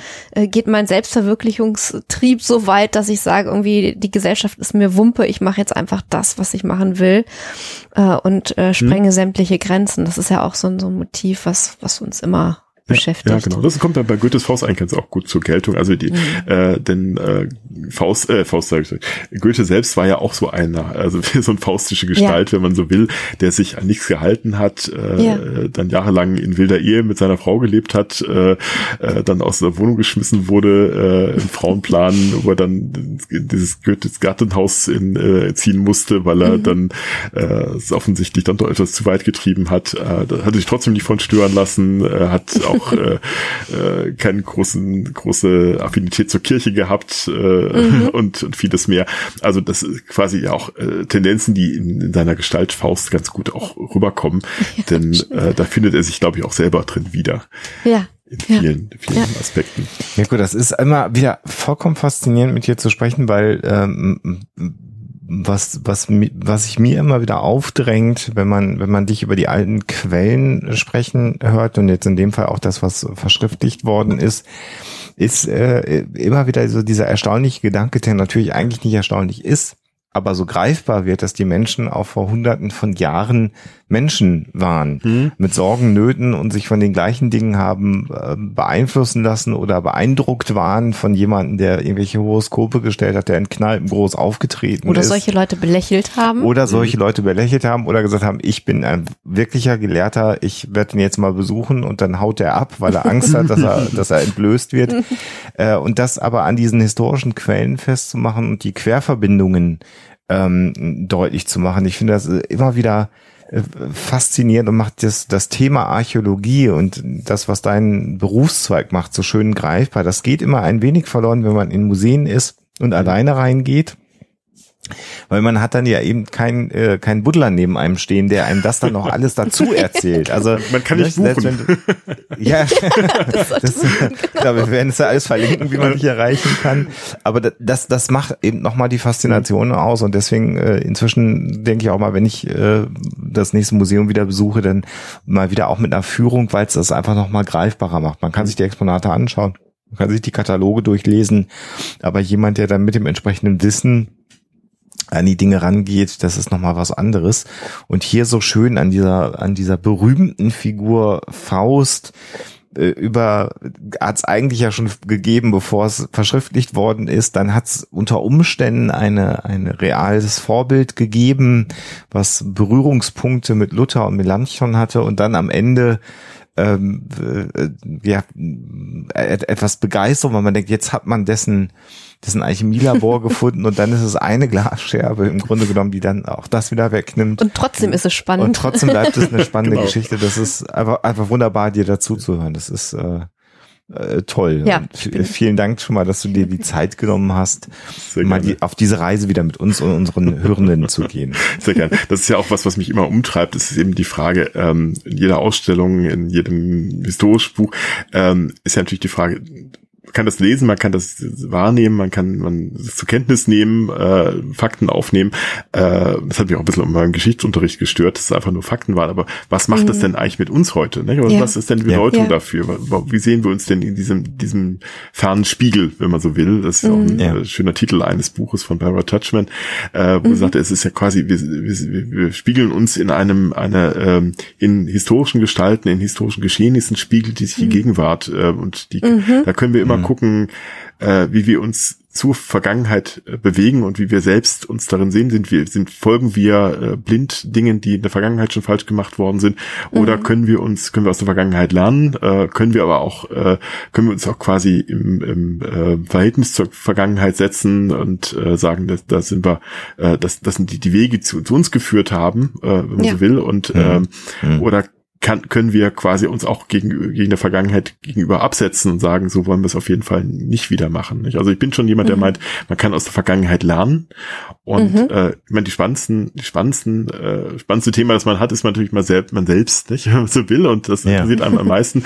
Und äh, wenn ich etwas habe, was, was mich quasi in dieses Verhältnis setzt, mich selbst in einer äh, historischen Perspektive einzuordnen, ähm, dann kann ich auch äh, sozusagen was für mich selbst lernen und damit, ähm, mhm. das ist etwas, was mich dann immer wieder umtreibt und äh, wie ich dann auch versuche, ähm, gerade die, die Historie ähm, zu vermitteln. Das ist also auch ein, mhm. äh, etwas, was mit meinem kleinen Podcast auch immer wieder umtreibt. Mhm, genau. Genau, die Brücke hätte ich sonst, hätte ich sonst gebaut, natürlich, wer jetzt sagt, Mensch, das ist super, der kann natürlich dir in, in vielen, vielen Episoden ähm, lauschen, äh, einmal beim geheimen Kabinett, äh, da kann man hineinhorchen äh, und ich weiß gar nicht, angegraben ruht im Moment ein äh, wenig. Äh, ja, also es ruht, aber es ist nicht tot, keine Sorge, äh, ja. es ist einfach eine Zeit Zeitfrage. Ja. Äh, ich habe einiges schon in, noch in, in der in der Petto, ich hatte auch lange jetzt gebraucht, bis wir jetzt hier wieder unser Arbeitszimmer wieder begehbar machen konnten. Ja. Äh, das mit kleinem Kind und äh, muss, muss man sich die Zeit irgendwo äh, gerade zusammensuchen, aber keine Sorge, es geht auch weiter, beide, beide äh, Podcasts äh, werden weiter weitergehen. Ähm, und äh, da kommt in nicht allzu langer Zeit auch wieder was Neues. Ja. Deswegen lohnt sich jetzt schon mal abo abonnieren ja. und äh, dann äh, schon mal die anderen Episoden hören, wenn man das dann durch hat. Das Backlog, wie wir immer so gerne sagen, äh, dann kommt auch schon wieder was Neues und sehr empfehlenswert, äh, insbesondere das, das geheime Kabinett immer wieder schön, weil das ja auch ein bisschen die ja, den, skurrilen Blick, ich weiß nicht, ob skurril das richtige Wort ist, aber immer mit so einem zwinkernden Auge natürlich auf die mhm. Historie schaut und einfach äh, trotzdem natürlich faktenbasiert und, und wissenschaftlich mhm. ist, das ja Schöne dabei. Und das Leben schreibt die verrücktesten Geschichten. Wo wir schon bei der Werbung sind, ähm, äh, kann ich auch noch auf eine Ausstellung verweisen, die mhm. äh, jetzt, mhm. die ich jetzt auch offiziell verkünden kann. Ähm, wir haben quasi den Vertrag jetzt gerade unterschrieben ähm, dem August nächsten Jahres äh, so Corona will, äh, das auch doch äh, zeigen können, nämlich äh, mhm. eine Ausstellung über die Pest, äh, die mhm. in Wittenberg äh, im, im Augustium, also das ist das Haus vor dem vor dem Lutherhaus, gezeigt wird. Äh, und da geht es genau um diese Dinge, was hat eigentlich sozusagen äh, vergangene Seuche mit uns heute zu tun? Und wir, mhm. wir haben Dinge, mhm. die Menschen damals vielleicht mit ähnlichen Problemen, ähnliche mhm. Lösungen oder vielleicht ganz andere gefunden und gesucht. Ähm, und da äh, freue ich mich jetzt sehr drauf, dass wir das jetzt in den kommenden Monaten äh, umsetzen können. Und das ist der August 2021, je nachdem, wann ihr das hört, damit ihr das genau. einordnen so, könnt. Stimmt. Das ist das, das Jahr noch dabei. Genau. Wir nehmen genau, heute also auf am Freitag, den 13. Das passt natürlich auch sehr schön. Ja, ja das ist auch sehr ja. schön. Genau. genau. Äh, aber 2020, äh, in einem Jahr, das fast schon selbst ein Freitag der 13. in Langform ja. ist. Das ganze Jahr, genau. Stimmt. Wobei Freitag der 13. immer mein Glückstag war, weil ich an einem Freitag den 13. geboren wurde. Ja. Also insofern sind bei mir im, im Leben eigentlich immer nur tolle Sachen passiert. Wenn wir denn überhaupt daran glauben. Wenn wir denn überhaupt, wir überhaupt ja, dran denken, dass es einer ist. genau. genau. Ihr hattet jetzt auch, glaube ich, ähm, schon mal, äh, hattet ihr schon mal einen Podcast? Äh, das ist natürlich. Ja, nee, nee, nee. Na, bei, bei, bei Ferngesprächen. Ferngesprächen. Mhm, genau, genau. Ja, genau. genau also das ist genau. natürlich da keine, keine, äh, seit den 50ern, glaube ich, erst äh, als solches äh, bekannt ist und vorher natürlich gar keine Rolle gespielt hat. Genau. Vertrag. Außer, außer, äh, ähm, das war der Tag, an dem äh, die Templer, äh, der Templerorden ja, verhaftet ja, worden ist. Jetzt habe ich das Jahr nicht mehr im Kopf. Oh Gott, äh, ja, mhm. müsste ich wissen.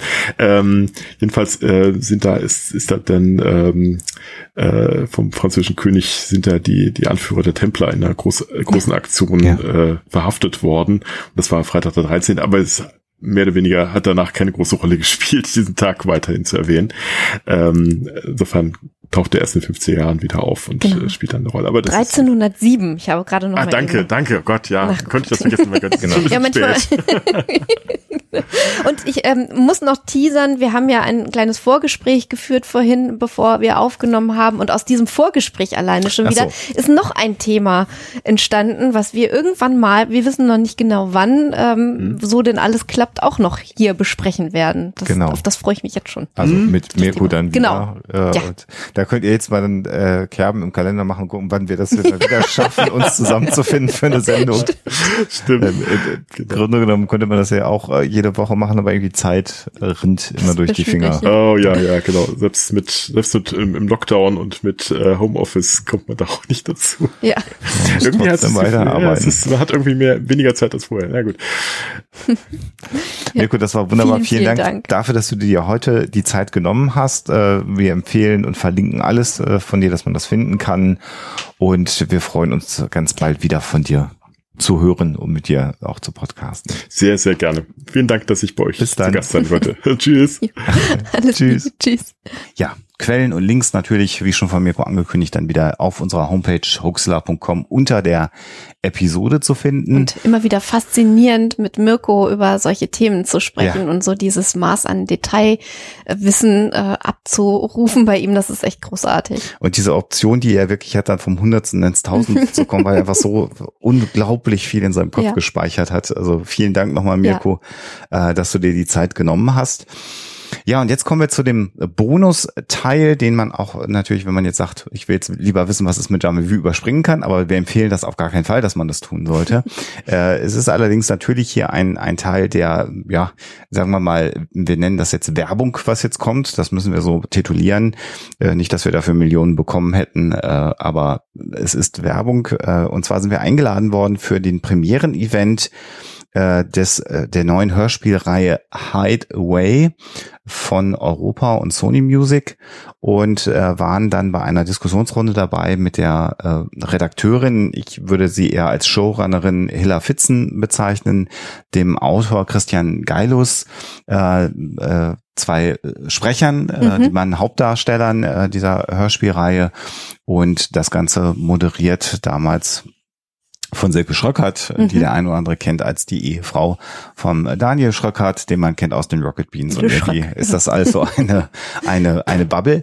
Und dieser, dieser Premieren-Event war ganz interessant, aber wir hatten danach dann die Gelegenheit, nochmal mit Hilla Fitzen und Christian Geilus ein Interview zu führen. Und das ist so ein bisschen zum Making-of geworden, weil wir natürlich sehr, sehr interessiert daran waren, wie so eine Produktion stattfindet.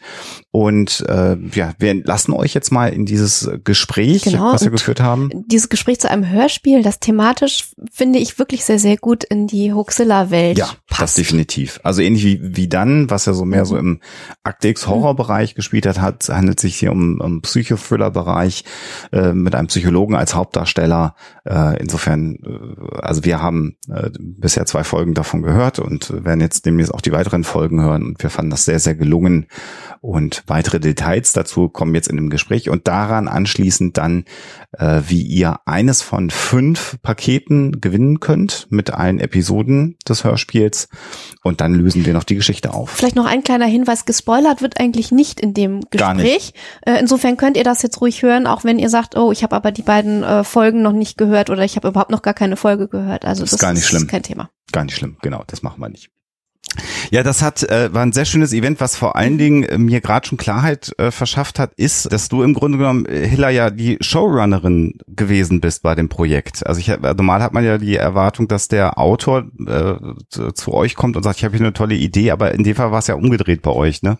Das habe ich das richtig verstanden, dass das so vom Konzept her war bei euch? Ja, das ist etwas, was viele von uns nicht so wissen. Das das machen wir seit längerer Zeit. Also das betrifft auch sowas wie den kleinen Huibu oder die Header Hacks oder das betrifft auch ähm, so ähm, ja so, so Themen wie die Fuchsbande, die wir ganz neu entwickeln, wo wir im Grunde von Labelseite aus uns überlegen, was würde noch zu uns passen. Ähm, und so ist dann auch die Fuchsbande entstanden, so nach dem Motto, warum machen wir eigentlich keine Krimis für Kleinkinder? Ne? Und was bedeutet das eigentlich? Und dann stelle ich diese Teams zusammen, die da auch mit reinpassen. Oder wo ich denke, das harmoniert gut. Da, da beflügelt sich die Kreativität gegenseitig, weil vielleicht, ähm, ja, ich bin so die Impulsgeberin, denke ich mal. Und dann für die Kreativen der Spiegel auch. Mhm.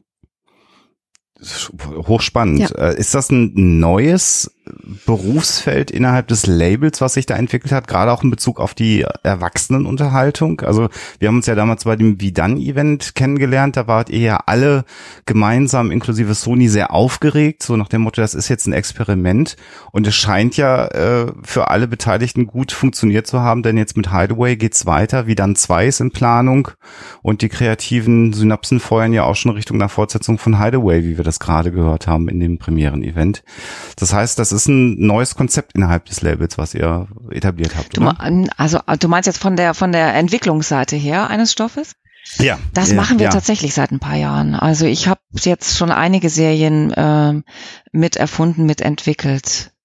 Das ist natürlich etwas, was ähm, dann teilweise jetzt für Pressearbeit oder so etwas ähm, äh, gar nicht so kommuniziert wird, weil es auch nicht danach gefragt wird. Man muss ja auch sagen, dass die jetzige Veränderung in den Medien auch dazu führt, dass wir überhaupt viel mehr quatschen über unsere Geschichten und über die Entstehung. Und klar, wenn nicht gefragt wird, dann kommt das natürlich auch so nicht raus. Ne? Aber also für mich zum Beispiel, also bei mir ging das im Grunde vor 20 Jahren schon los, dass ich für mich entschieden hatte, ich möchte vor allen Dingen gerne Geschichten entwickeln. Das habe ich mir als Kind schon gewünscht. Und ich, es mangelte mir aber auch immer an Konzentrationsfähigkeit und Durchhaltekraft, um selber Autorin zu werden. Und so, ähm, und so wo kam es von meiner Seite aus, gab es immer dann Kurzgeschichten. Und äh, dann merkte ich, wie toll es ist, mit Menschen zusammenzuarbeiten, die das einfach besser können als ich zu schreiben. Und gesagt habe, ja, ich muss ja nicht alles alleine können. Also habe ich angefangen, diese Teams zusammenzustellen und zusammenzubauen. Und ich habe selber schon vor, ja, schon jetzt 22 Jahren dann angefangen mit den Fünf-Freunde-Geschichten. Da haben wir ja auch schon über 100 Folgen neu entwickelt. Und da stecken überall meine Finger und Fühler und mein Bauchgefühl, meine Ideen und so mit drin. Ähm, und auch da geht es oft als Impulsgeber. Und, aber natürlich haben wir auch Stoffe wie, wie Dan, wo es auf meinem Tisch landet und wo ich dann quasi mit Reimann Weber zusammen die Geschichte durchdenke, auch ihm wieder Impulse zu geben, ist vielleicht noch ein Tick spannender, noch ein Tick besser, wie auch immer. Oder auch Ideen zu, in die Runde zu werfen, wo die Autoren sagen, nee, das ist totaler Quatsch, das finde ich bescheuert. Also das ist das, was, was ich gerne möchte. Ne? Und dann ähm, entwickeln sich daraus einfach sehr spannende Stoffe. Das ist im Grunde so ein Development-Prozess, wie es aus dem Filmbereich äh, ist. Und ich habe auch schon seit vielen Jahren ähm, Kontakte in den Filmbereich und habe auch da schon einige äh, Inspirationen mitnehmen können für meine eigene Arbeit. Und, und wie sehr sind so die Streaming-Dienste, wenn wir jetzt gerade auf den, auf den TV-Bereich mal schauen, äh, diese Idee, staffelweise Dinge zu produzieren, ähm, war das eine Inspiration für euch? Also nimmt man sowas auf und sagt, eigentlich ist das eine gute Idee, was Umrissenes zu machen, wenn es gut läuft, können wir es weiterentwickeln, wenn nicht, haben wir aber ein gutes Produkt zumindest abgeliefert. Also hat man da hingeschielt in, de, in dem Bereich bei diesen Gedanken? Ja, auf jeden Fall. Also das ist natürlich total faszinierend, sich anzugucken, was sich in der Fernsehserien- oder Videoserienlandschaft getan hat.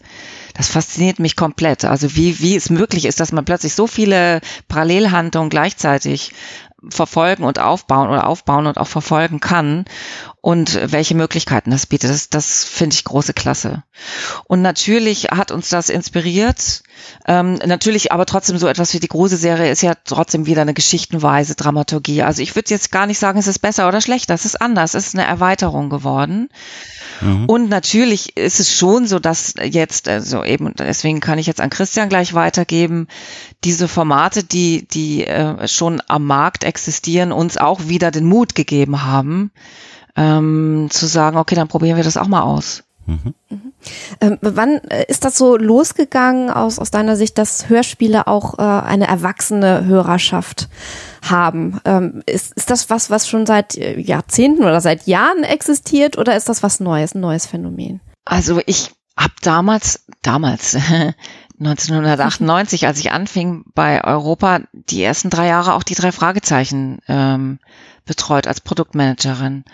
Und da äh, kriegte ich zur Übergabe quasi die Telefonnummer vom Vollplayback-Theater in die Hand. Und das war so die Zeit, wo das alles so immens losging. So bis zu diesem Zeitpunkt war das so, dass die Leute das häufig heimlich getan haben. Das mhm. war ihnen peinlich. Äh, ich selber. Das, das voll Playback, das, das Vollplayback-Theater, nur dass so, das, äh, ja. die Leute verstehen, das ist im Grunde genommen, da spielen Schauspieler auf Tonsequenzen der drei Fragezeichen äh, Dinge nach oder machen daraus ein eigenes Theaterstück aus den Audiosequenzen. Ne? Und das ist war komplett ausgebucht, wenn, wenn die auftreten. Das ist so meine Wahrnehmung. Ich habe es ja nie geschafft, gar zu ergattern, ja. nur damit unsere Hörer äh, das merken. Also da, da, da wurde es plötzlich öffentlich äh, und, und heimlich. Wie meinst du das? Also genau. Also man geht äh, heimlich in den Laden und kauft sich das unter der Theke und dann hört man das, wenn es keiner mitkriegt, oder? Ja, oder natürlich viele, die das noch in ihrem Keller stehen hatten. Ne? Und damals ging das so los, als wir dann anfingen, die, die erste, den ersten Auftritt mit dem Vollplayback-Theater auf der Wortcom damals in Köln. Das war eine spezielle Messe äh, parallel zur Popcom.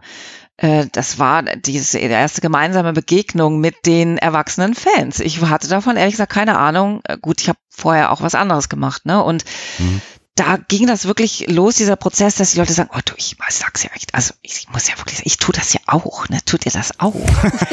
ähm, und so, und heute ist es schon eher so, wenn man sagt, jetzt im Laufe dieser Jahre, wenn man sagt, nee, ich höre keine Hörspiel zum Einschlafen. Was? Das traust du dich? Das gibt's ja nicht. Also so, ich denke, dass viel über diesen, äh, über diesen Retro ähm, Gedanken und dieses wiederentdeckende Hörspiel aus der Kindheit, die uns als Kinder also mich jedenfalls gestärkt haben, mich begleitet haben, mir auch Vorbilder geliefert haben, das wieder zu entdecken und äh, auch zu merken, wie skurril das teilweise war. ähm, das ist das eine. Und daraus hat sich natürlich über die vielen Jahre hinweg eine komplett neue Branche auch entwickelt.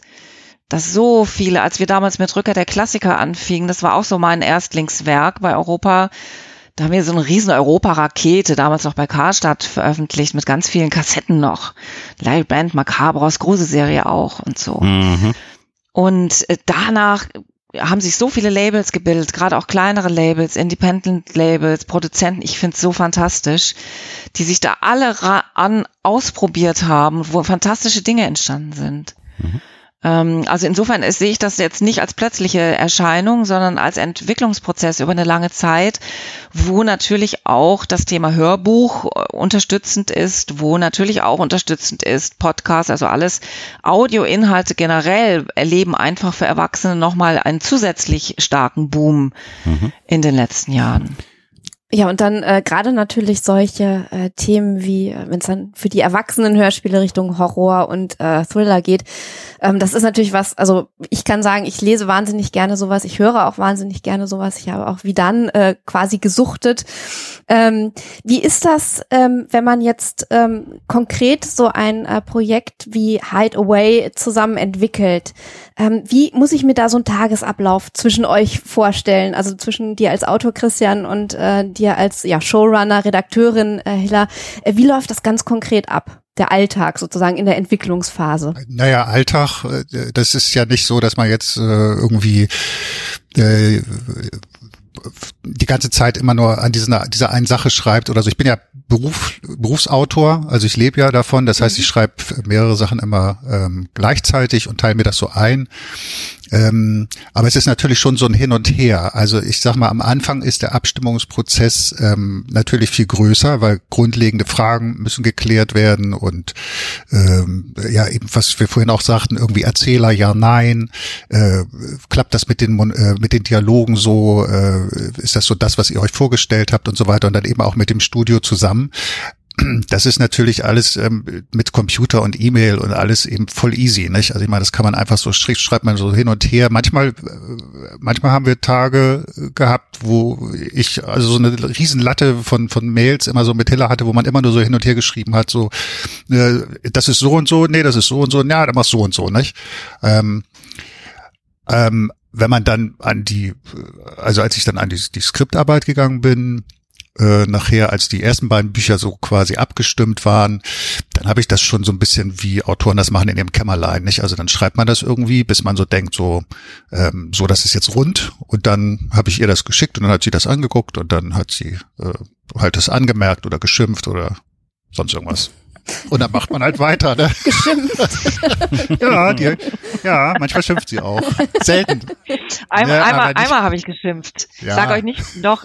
Aber der, also das, es gibt das. Äh, einmal habe ich tatsächlich geschimpft, weil ich nicht mehr durchgeblickt habe. Und hab ich gesagt, du darfst auch unsere Hörer nicht komplett überfordern. Ich steig, also wenn ich Hörerin wäre, dann würde ich jetzt hier aussteigen. Also wir sind beide schon auch so emotionale Typen. Das ist dann nicht böse gemeint, sondern es muss dann einfach raus. Ähm, Nein, nein, nein. Aber das, ich fand, also ich fand es so krass selber auch, ne, selber so mitzugehen in der Entwicklung. Und bei mir ist es auch so, dass ich zwischendurch, während eben Christian geschrieben hat, auch immer versucht habe, alles zu vergessen, was wir besprochen haben, das Treatment nicht mehr auszupacken und zu vergleichen, sondern jedes Mal, wenn von Christian etwas kommt, mit komplett frischem Kopf, Herz reinzugehen. Und zu Anfang war es so, dass ich dann immer in Vorbereitungen, beispielsweise für die Folge drei oder vier, dann habe ich nochmal die eins, zwei, drei vorher nochmal gelesen, um dann im Flow zu sein für die vier. Und es geht ja nicht um, um äh, zu kontrollieren, hat er das auch so umgesetzt, was wir gemacht haben, sondern wie, wie reagiere ich da drauf? Wie fühlt sich das an? Und mh, wie ist der Fluss? Und Aber das, das Also aus, darf ich so, Ja. kurz noch was zu ergänzen? Also aus Autorensicht, also zumindest bei mir ist es so, dass äh, wenn ich irgendwie was schreibe, also ich merke natürlich irgendwie ist das hat das Hand und Fuß oder ist das jetzt ganz blöd, weil ich habe einen schlechten Tag oder sowas. Aber wenn ich was schreibe und abliefer, dann denke ich grundsätzlich, das ist gut. Also es ist nie so, dass ich irgendwie denke, das ist totaler Schrott oder sowas, nicht, sondern ich mache es so gut wie ich es kann. Und dann ähm, brauche ich aber ähm, sozusagen den Gegenpart, der das eben äh, liest und aus, äh, aus seiner Sicht oder bei Hiller eben aus ihrer Sicht äh, ähm, eben auf einer, aus einer ganz anderen Warte liest und dann eben sagt so, so ja, aber das verstehe ich nicht und wieso sagt er eigentlich das? Das ist, finde ich, gar nicht so plausibel. Und in dem Moment denke ich dann eben auch ganz oft so, ja, stimmt eigentlich, ne? Aber das ist eben, das, das das braucht man eben auch. Mhm. Das ist unterschiedlich wie jetzt mit Verlagen und so weiter. Äh, Also ein gutes Lektorat, sag ich mal, das ist schon echt die halbe Miete. Also für einen Autor. Äh, Musstest du bei dem, bei dem Hörspiel jetzt, wenn du das schreibst, musst du da uneitler sein als bei einem Roman, weil das Lektorat ja offensichtlich hier viel, viel schneller ist, also und folgenweise oder äh, episodenweise vielleicht erfolgt. Bei einem Buch äh, ist ja mm, typischerweise, dass man längere Passagen an den Lektor gibt oder im Zweifelsfall das ganze Buch und dann kommt eine Überarbeitungsidee später. Ist das, ist das hier äh, schneller bei einer, bei einer, bei so einer Hörspielproduktion? Und du hast es gerade schon beschrieben, ist es dann einfacher, etwas uneitler zu sein, zu sagen, das ist eine gute Idee und, und nicht zu sagen, ich muss jetzt meine künstlerische Vision äh, gegen das Gesamtkonzept durchdrücken. Hilft das oder ist man dann doch manchmal ein bisschen alt, sagt, nee, die Idee finde ich so gut, äh, da muss ich jetzt für kämpfen, dass das drin bleibt im, im Skript. Also wenn ich von irgendwas überzeugt bin, dann kämpfe ich dafür auch so. Aber so grundsätzlich, ähm, äh, also sage ich jetzt mal, ohne dass das komisch klingen soll, bin ich äh, bin ich nicht so besonders eitel. Also ich Mhm. sehe mich auch äh, wirklich ähm, eher so ein bisschen als Handwerker oder so. Ähm, ich weiß schon, dass ich Ideen habe und auch gute Ideen hab, äh, haben kann und ich weiß auch, was ich gut kann und was ich nicht so gut kann. Ähm, aber für mich ist das eben so ein Entwicklungsprozess. Und beim Hörspiel ist es natürlich insofern einfacher und schneller, weil das viel schneller geschrieben ist. Also das sind, das sind ja nur Dialoge, keine Ahnung, wie lang die Skripte jetzt waren, 60, 70 Seiten oder sowas. Das äh, schreibt man, sage ich mal, vielleicht in zwei Wochen und einem Roman schreibt man ein halbes Jahr. Mhm. Nicht? Also das ist irgendwie dadurch schon was ganz anderes. Und wenn man dann einen Roman schreibt und gibt den ab und der Lektor sagt so, oh, wir haben uns wohl missverstanden, dann äh, ist es natürlich echt kacke. Ne? Ja, Also, genau. Deshalb ist es natürlich viel besser, wenn man so ein direktes Feedback kriegt und sagt so, du gehst gerade in eine, schreibst gerade in eine falsche Richtung. Äh, wir haben eigentlich das mehr so gedacht. Das ist natürlich viel besser dann. Mhm. Das Ähm, klappt sehr gut. Also ich muss Hilla loben, muss ich jetzt, ich muss Hilla loben. Sie mit ihr zu arbeiten ist eine große Freude. Wir machen ja nicht nur Hideaway, sondern mittlerweile auch noch andere Sachen und es ist immer ein großes Vergnügen. Jetzt äh, machen es ja manche. Achso, entschuldige bitte, ich wollte dir jetzt nicht die Möglichkeit nehmen, drauf zu antworten. Ach so, nochmal, ich wollte, ja, wir lobhudeln uns auch gegenseitig total Ja, nett immer, machen wir auch. Das ist total klasse. Also es ist wirklich immer so dieses, du, was ich dir echt mal sagen wollte, das, das ist, fand ich so gut und so klasse auch, wie du auf meine Wünsche reagierst oder toll, wie du hier äh, äh, Rückmeldung gibst und sowas. Also das ist einfach, ja, das ist, das ist, macht richtig viel Spaß. Das ja. merkt man aber auch, glaube ich, am Produkt. Äh, wir versuchen ja auch zu arbeiten mit, mit, mit Menschen, mit denen wir gerne zusammenzuarbeiten, weil das Produkt am Ende immer besser ist, als wenn das so eine Quälerei und ein Angang ist und wenn alle Herzblut haben und zufrieden sind, äh, dann ist das Produkt in der Regel zumindest am Ende auch besser, als wenn das immer so ein Tal äh, der Tränen ist, das durch, durch das alle gehen müssen, aber das Produkt muss ja fertig werden. Ähm, das finde ich, wir durften ja bisher nur die mhm. ersten beiden Folgen äh, hören, äh, leider, also aber es kommt äh, da ja schon äh, durch. Wir gehen gleich auch nochmal auf die, auf den, auf den Inhalt ein. Christian, du hast wenn man so guckt, was du so getrieben hast in der Vergangenheit, das macht man ja, wenn man äh, sich selber für einen ernstzunehmenden Journalisten oder Publizisten hält. So, jetzt kommt der Anspruchsteil dieses Interviews. Äh, du hast von äh, Kinderbüchern, äh, du hast einen Kommissar in, in Hamburg geschrieben, du hast Horrorhörspiele geschrieben, du hast bekannte Romanstoffe bearbeitet, Krieg der Welten hast du mal als Hörspiel dann bearbeitet. Wenn du das so alles reißt, was ist für dich ähm, dasjenige, was wo du sagst, das mache ich am allerliebsten? Oder ist es so, dass du sagst, äh, das Tolle ist, du hast ja gerade schon gesagt, dass du wirklich als Autor davon leben kannst. Das Tolle ist, dass ich immer die verschiedenen Segmente habe und da heute habe ich mehr Lust oder äh, ehrlicherweise, jetzt habe ich einen Auftrag für ein tolles Hörspiel, dann hänge ich mich da rein, kann aber parallel schon am nächsten Kinderbuch schreiben äh, gibt's gibt's Lieblings Väter nach Lieblingskindern fragen ist mal gut ne? Äh, gibt's gibt's irgendwas was dich was dich besonders kitzelt emotional oder ist es immer das aktuelle Projekt? Ja eigentlich ist es immer das aktuelle Projekt. Also man muss dazu sagen dass, dass wenn du das jetzt so aufzählst du machst das und machst das und so das klingt natürlich äh, viel aber das ist auch viel Ausprobiererei. Also das hat sich so ergeben und zwar mit der Entscheidung eben vor zehn Jahren nochmal. Ich habe auch schon vorher geschrieben und auch Sachen verkauft aber vor zehn Jahren habe ich mich eben nochmal hingesetzt aber ich hatte hatte in der Werbeagentur gearbeitet und ähm, das ging halt bergab da einfach und ich hatte mich, äh, hatte nochmal überlegt, was mache ich jetzt, wie äh, orientiere ich mich neu und ich wollte halt immer Schriftsteller sein, schon als Kind. Äh, es war immer mein, mein Traum und dann habe ich halt gedacht, so, okay, also wenn du das jetzt äh, machen willst, dann musst du das jetzt wirklich dann nochmal angehen. Und ähm, das ist halt irgendwie nicht so leicht. Also erstmal veröffentlichen ist nicht so leicht ähm, und äh, damit Geld zu verdienen ist noch viel, viel schwerer. Und davon zu leben und womöglich noch eine Familie zu ernähren, ist richtig schwer. Mhm. Und ähm, ich habe, als ich mein, weil du den Hamburger Kommissar, der, der Dirk gewesen, der liegt mir sehr, sehr am Herzen. Das war mein erstes Buch, was veröffentlicht worden ist. Ähm, als ich das äh, dem Heine Verlag äh, verkauft habe, also meine Agentin hat das verkauft als Zweibuchvertrag, da dachte ich eben so irgendwie so, jetzt hast du es geschafft, jetzt bist du Schriftsteller, da läuft die Reihe, jetzt schreibst du jedes Jahr einen äh, Kommissar und der wird verfilmt und alles geil. So, und dann kommt das Buch raus und keiner kauft's. Und dann stehe ich quasi wieder da so und muss überlegen, so was mache ich denn jetzt? Ne? Ähm, und das ist eben so ein paar Mal passiert und da habe ich eben bestimmte Sachen ausprobiert. Ähm, zum Beispiel dieses Lovecraft Letters ist eben so eine Horrorsache, aber das ist eigentlich auch die einzige Horrorsache. Mhm. Ich bin ich bin nicht so der Fantasy-Typ eigentlich, aber Lovecraft hat mich geprägt. So und äh, deshalb wollte ich mit dem immer mal was machen und das hat sich dann eben so ergeben. Und bei Krieg der Welten der Bearbeitung das ist, also ich habe einmal ein Roman von Hakan Nessa ja. äh, mhm. bearbeitet, irgendwann mal, für Deutschlandradio oder so. Und das ist die einzige Bearbeitung, die ich sonst gemacht habe. Einfach weil ähm, äh, der Olli Döring auf mich zugekommen ist, weil wir uns kennen von früher. Und ähm, wir hatten uns immer aus den Augen verloren und dann haben wir uns über Facebook wieder getroffen und dann haben wir, haben, sind wir Burger essen gegangen und, äh, und so weiter. Und dann hat er gesagt, ja, mal jetzt H.G. Wells und so hast du Bock und so. Und dann habe ich gesagt, na ja, klar, logisch, ne, immer auf Jobsuche. Das hat sich so ergeben und es ist eben viel Ausprobiererei und ich, es ist eigentlich erst jetzt so, dass ich den Eindruck habe, ich komme eben so ein bisschen in, oder ich finde so meine Themen, sag ich mal. Und das ist eben einmal Krimi-Thriller, ganz klar. Also das Hideaway macht einfach richtig geil viel Spaß. Ne? Und über so eine lange Strecke zu schreiben, das ist ein Geschenk, sowas zu machen. Nicht? Ähm, äh, also das ist so ein, ein Ding und ähm, äh, Kindersachen habe ich einfach schon immer geliebt. So, und Comedy finde ich auch toll. Also das sind so vielleicht so diese drei Schwerpunkte, die ich jetzt so setzen würde. Aber alles, was ich gemacht habe, oder fast nahezu alles, was ich gemacht habe, ist auch irgendwie so ein bisschen auf meinem Mist mitgewachsen. Das ist jetzt nie so gewesen, dass ich dachte so, boah, jetzt muss ich was schreiben oder überhaupt keinen Bock. Also das passiert eigentlich, ist eigentlich, glaube ich, noch nie passiert.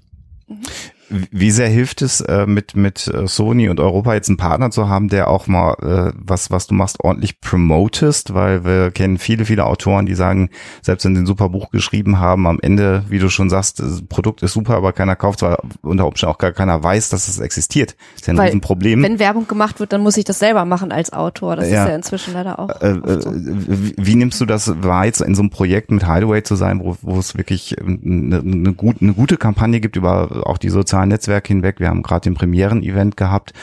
Äh, ist das was, wo man sagt, das, das finde ich froh, das, das macht mich auch glücklich, dass mein Werk vielleicht anders gewertschätzt wird, was ich da äh, abgeliefert habe? Nee, ich will eigentlich lieber verkannt werden und so. Das, das finde ich, fände ich eigentlich besser. Hätte ich jetzt auch erwartet von einem Autor. Der, der, der spitzwegsche Poet mit dem Regenschirm. Genau. Ja. Genau.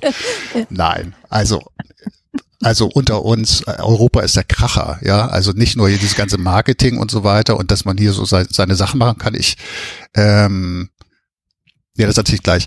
Ähm, ich meine auch, was die Miete und Fixkosten angeht, ja, ist das einfach überhaupt nicht vergleichbar mit irgendwas, Hiller, hör weg, mit irgendwas anderem, ja. Also das ist einfach rundum großartig, ja. Ähm, ich hatte ja ähm, bevor ich Glasshouse für Audible gemacht habe, ähm, ich hatte schon ganz viel Hörspiele geschrieben. Eigentlich komme ich ein bisschen vom Hörspiel. Mhm. Ich habe für die ARD äh, Sachen geschrieben, so Ende der 90er und so. Und ähm, das lief dann alles irgendwie nicht und äh, funkte, funzte irgendwann nicht mehr. Ich habe aber immer weiter Hörspiele geschrieben, aber pff, keiner wollte sie ja irgendwie haben. Und dann kam ich mit dieser Lovecraft Letters Idee, das war eigentlich eine Hörspielidee. Die habe ich dann irgendwie überall rumgereicht und wieder wollte wieder irgendwie keiner machen. Und äh, dann hatte ich für mich intern das Hörspiel ehrlich gesagt äh, abgehakt, weil ich dachte, das gibt auch gar keinen Markt. Also weil da gab es diese ganzen Erwachsenenproduktionen vor Audible ja noch gar nicht. Und ähm, dann habe ich echt schweren Herzens gesagt, irgendwie, okay, dann ist das Hörspiel halt nicht mehr so. Und dann kam dieses Ding über Johanna Steiner von der Lauscher Lounge eben äh, dieses äh, Audible-Ding mit Glashaus und ähm, dadurch ist das Ganze dann irgendwie so wieder in, in, in Fahrt gekommen. Ähm, und das ist ähm, toll. Also weil ich eigentlich jetzt so das Gefühl habe, äh, äh, hier mit mit äh, Europa und Hideaway und dann schreibe ich ja noch fünf Freunde und solche Sachen und so. Also tatsächlich das zu machen, worauf ich echt immer Bock hatte und dafür auch noch anständig bezahlt zu werden und geile Promo natürlich auch noch, logisch. Äh, äh, Christian, also Unterstützung ist das eine. Äh, äh, Ist es denn angenehmer, ähm, sage ich mal, in einem Konzept zu arbeiten äh, mit einer ähm, Showrunnerin wie Hiller, die im Grunde genommen den Rahmen vorgegeben hat und in den du dich reinfügen kannst? Ähm, oder arbeitest du lieber im Grunde genommen komplett frei, dass du in deinem Kämmerlein sitzt und sagst, jetzt habe ich eine Idee für ein, äh, ein Ostsee-Krimi und dann fange ich den an zu schreiben. Was ist einfacher für dich oder was machst du lieber? Ach, könnte ich jetzt gar nicht, gar nicht so sagen. Also pf, eigentlich beides. Ähm, es hat sich halt so ein bisschen so ergeben, ähm, dass ich dies, also dass jetzt eben doch vermehrt in den letzten Jahren vermehrt äh, auf mich zugekommen wird und gefragt wird, hast du Lust, das und das zu schreiben? Oder ich habe eben die Verlage wie Basta Lübbe oder so äh, mit meiner festen Lektorin, wo man dann einfach sagt, äh, äh, kann ich, soll, soll ich was schreiben? Was könnte es sein? Und dann sagt sie so, ja, Regionalkrimi. Ich sag so, ja, dann mache ich äh, Nordsee, da kenne ich mich aus. Und dann sagt sie, nee, gibt's schon Mama Ostsee. Ich sag, ja, war ich ja noch nie. Sagt sie, ja, dann fahr halt hin. So, also das, äh, ähm, das ergibt sich so ein bisschen und da kann ich mich eigentlich ganz gut drauf ähm, einstellen, dass ich hatte, was so Ideen angeht, einfach noch nie das Problem, mir irgendwas auszudenken. Also das, ähm, mir fallen einfach Sachen ein. Wenn ich mir, wenn ich, wenn ich mir was ausdenken soll, mache ich das. Und ähm, ich habe eben festgestellt, dass viele Sachen, die ich mir eben ausdenke, die Leute nicht interessieren unbedingt. Also Mhm. von daher ist es schon so langsam ganz gut, wenn jemand auf mich zukommt und sagt, denk dir mal was aus, äh, was wir auch gut finden. Das spart schon auch Arbeit, ja. Mhm. Ähm, als ihr äh, angefangen habt, über dieses Projekt nachzudenken, Hilla, als du die, Idee, äh, die Idee entwickelt hast äh, mit ähm, Studio Stil äh, zusammen und äh, dann, als du als Autor, äh, Christian, dazugekommen bist, habt ihr da an irgendeinem Punkt gedacht, so, wir haben uns jetzt dieses Thema, äh, was ja ein psychologisches ist, äh, vorgenommen, wir müssen jetzt anfangen, uns erstmal fortzubilden, wir müssen jetzt erstmal in die Tiefe recherchieren, um überhaupt irgendeine Basis zu schaffen? Oder habt ihr gesagt, nee, wir wollen eine gute Story entwickeln äh, und das ist eigentlich wirklich äh, das Ziel und, und diese ganzen ähm, auch medizinischen Details, ähm, das ist für uns erstmal zweitrangig. Also was das Psychologische angeht, äh, kann ich nur sagen, dass ich so eine Geschichte nicht vor 30 Jahren hätte entwickeln können. Mhm. Da ist eine Menge Lebenserfahrung mit drin, eine Menge Geschichten von Menschen, die mir sozusagen das Vertrauen gegeben haben, zu sehen, gibt es diese Emotion, von der Christian schreibt, oder kann es die geben, kann es sie nicht geben. Ähm, weil ich auch in vielen Hilfsprojekten unterwegs bin und durchaus mit, mit Traumatisierung auch quasi tatsächlich von sehr persönlichen Gesprächen ähm, ins Vertrauen gezogen wurde. Und das hilft natürlich sehr. Sonst hätte ich mir das niemals zugetraut. Und das ist sicherlich aber auch der Grund gewesen, weswegen ich gesagt habe, ich würde so gern mal etwas über Traumata machen. Was macht das mit den Menschen? Wo kommen die her? Was bewirkt das? Und wie kann man sie vielleicht sogar wieder loswerden? Ähm, und insofern ja, und ich habe dann allerdings schon auch in Literatur gestöbert, die Christian mir empfohlen hatte. Beispielsweise von der, von der Julia Shaw, dieses Buch, was du ja auch vorhin so schön auf deinem Tisch liegen hattest, Christian, oder auch immer hast. ähm, um das psychologisch zu unterfüttern. Aber diesen medizinischen Part, da habe ich mich komplett rausgehalten, weil das kann ich nicht. Mhm. Und da habe ich mich auf Christian auch einfach verlassen. Mhm. Also was, was nämlich auffällt, finde ich, ist, dass ähm, die Figuren wahnsinnig äh, greifbar und plastisch sind äh, und die Geschichte zwar sehr detailreich ist, aber trotzdem äh, so, dass man sie, sie sehr schnell und sehr intuitiv erfassen kann äh, und das Ganze wahnsinnig lebendig und authentisch wirkt und das geht, zieht sich auch dann durch, vor allen Dingen, und das finde ich besonders faszinierend, in die Dialoge. Mhm. Also ich habe ganz oft, selbst bei Fernsehserien, äh, manchmal das Gefühl, ja, aber so spricht eigentlich eigentlich keiner wirklich und so verhalten sich Menschen nicht wirklich. Und ähm, oftmals wirkt es wirklich so ein bisschen steif und aufgesetzt und bei euch äh, in, in dem Hörspiel hatte man wirklich das Gefühl, mit diesen Leuten am Tisch zu sitzen. Ich fand es auch bei dem Event ähm, so schön, als die Sprecher beschrieben haben, dass sie sich wirklich sofort in die Rollen eingefühlt haben und echt das Gefühl hatten, auch wenn sie vielleicht physischen Abstand zu ihren Kollegen hatten, dass sie ganz nah zusammen gewesen sind. Und ähm, ich ist das etwas, was man äh, nicht lernen kann, sondern als Talent mitbringen muss? Äh, oder kann man sich das erarbeiten? Ist das etwas, auf das man fokussieren kann und sagen so, kann so ähm, dieses, diese Art von Storybuilding, diese Art von, von äh, der Erschaffung von Welten und Figuren, kann man lernen? Ja, ja. Ist das Handwerk oder äh, ist das immer so die Frage, es ist eine hm, Mischung aus, aus beidem? Gott, weiß ich nicht. Nee, also grundsätzlich glaube ich, dass man alles lernen kann, so mehr oder weniger. Und äh, ich mache das ja schon total lange. Also ich mache das mein Leben lang. Also ich habe mit neun beschlossen, Schriftsteller zu werden. Äh, also ich bin jetzt 53, ewig her. Und ich habe immer äh, geschrieben und ich habe, keine Ahnung, 100 Hörspiele geschrieben und ich habe eine Drehbuchausbildung gemacht. Ich habe auch, wenn ihr das äh, auf meine Website oder recherchiert habt, ich habe ja auch für Filmpool diese äh, Dialogbücher für Alexander Holt und so diese diese diese Shows, die es früher gab, diese Gerichtsshows, mhm. habe ich auch ungefähr 100 Bücher mhm. geschrieben. Also Dialoge kann ich einfach. Also Bücher schreiben finde ich auch viel mühsamer, sage ich mal, schwieriger, aber mittlerweile kann ich es auch ganz gut, weil ich viele geschrieben habe aber Dialoge fällt mir auch überhaupt nicht schwer. So, und ich glaube, das ist Übungssache. Also einmal muss man natürlich zuhören. Mhm. Dass da zwei Kinder sind in dem Alter bei diesem Hideaway ist natürlich kein Zufall, weil ich habe auch zwei Kinder und ich da kriege ich ja alles mit sozusagen, auch wie die sprechen, was die machen, äh, was die sprechen, wenn wenn man wenn die glauben, man hört nicht zu und so weiter, nicht? Und daraus schöpft man natürlich auch.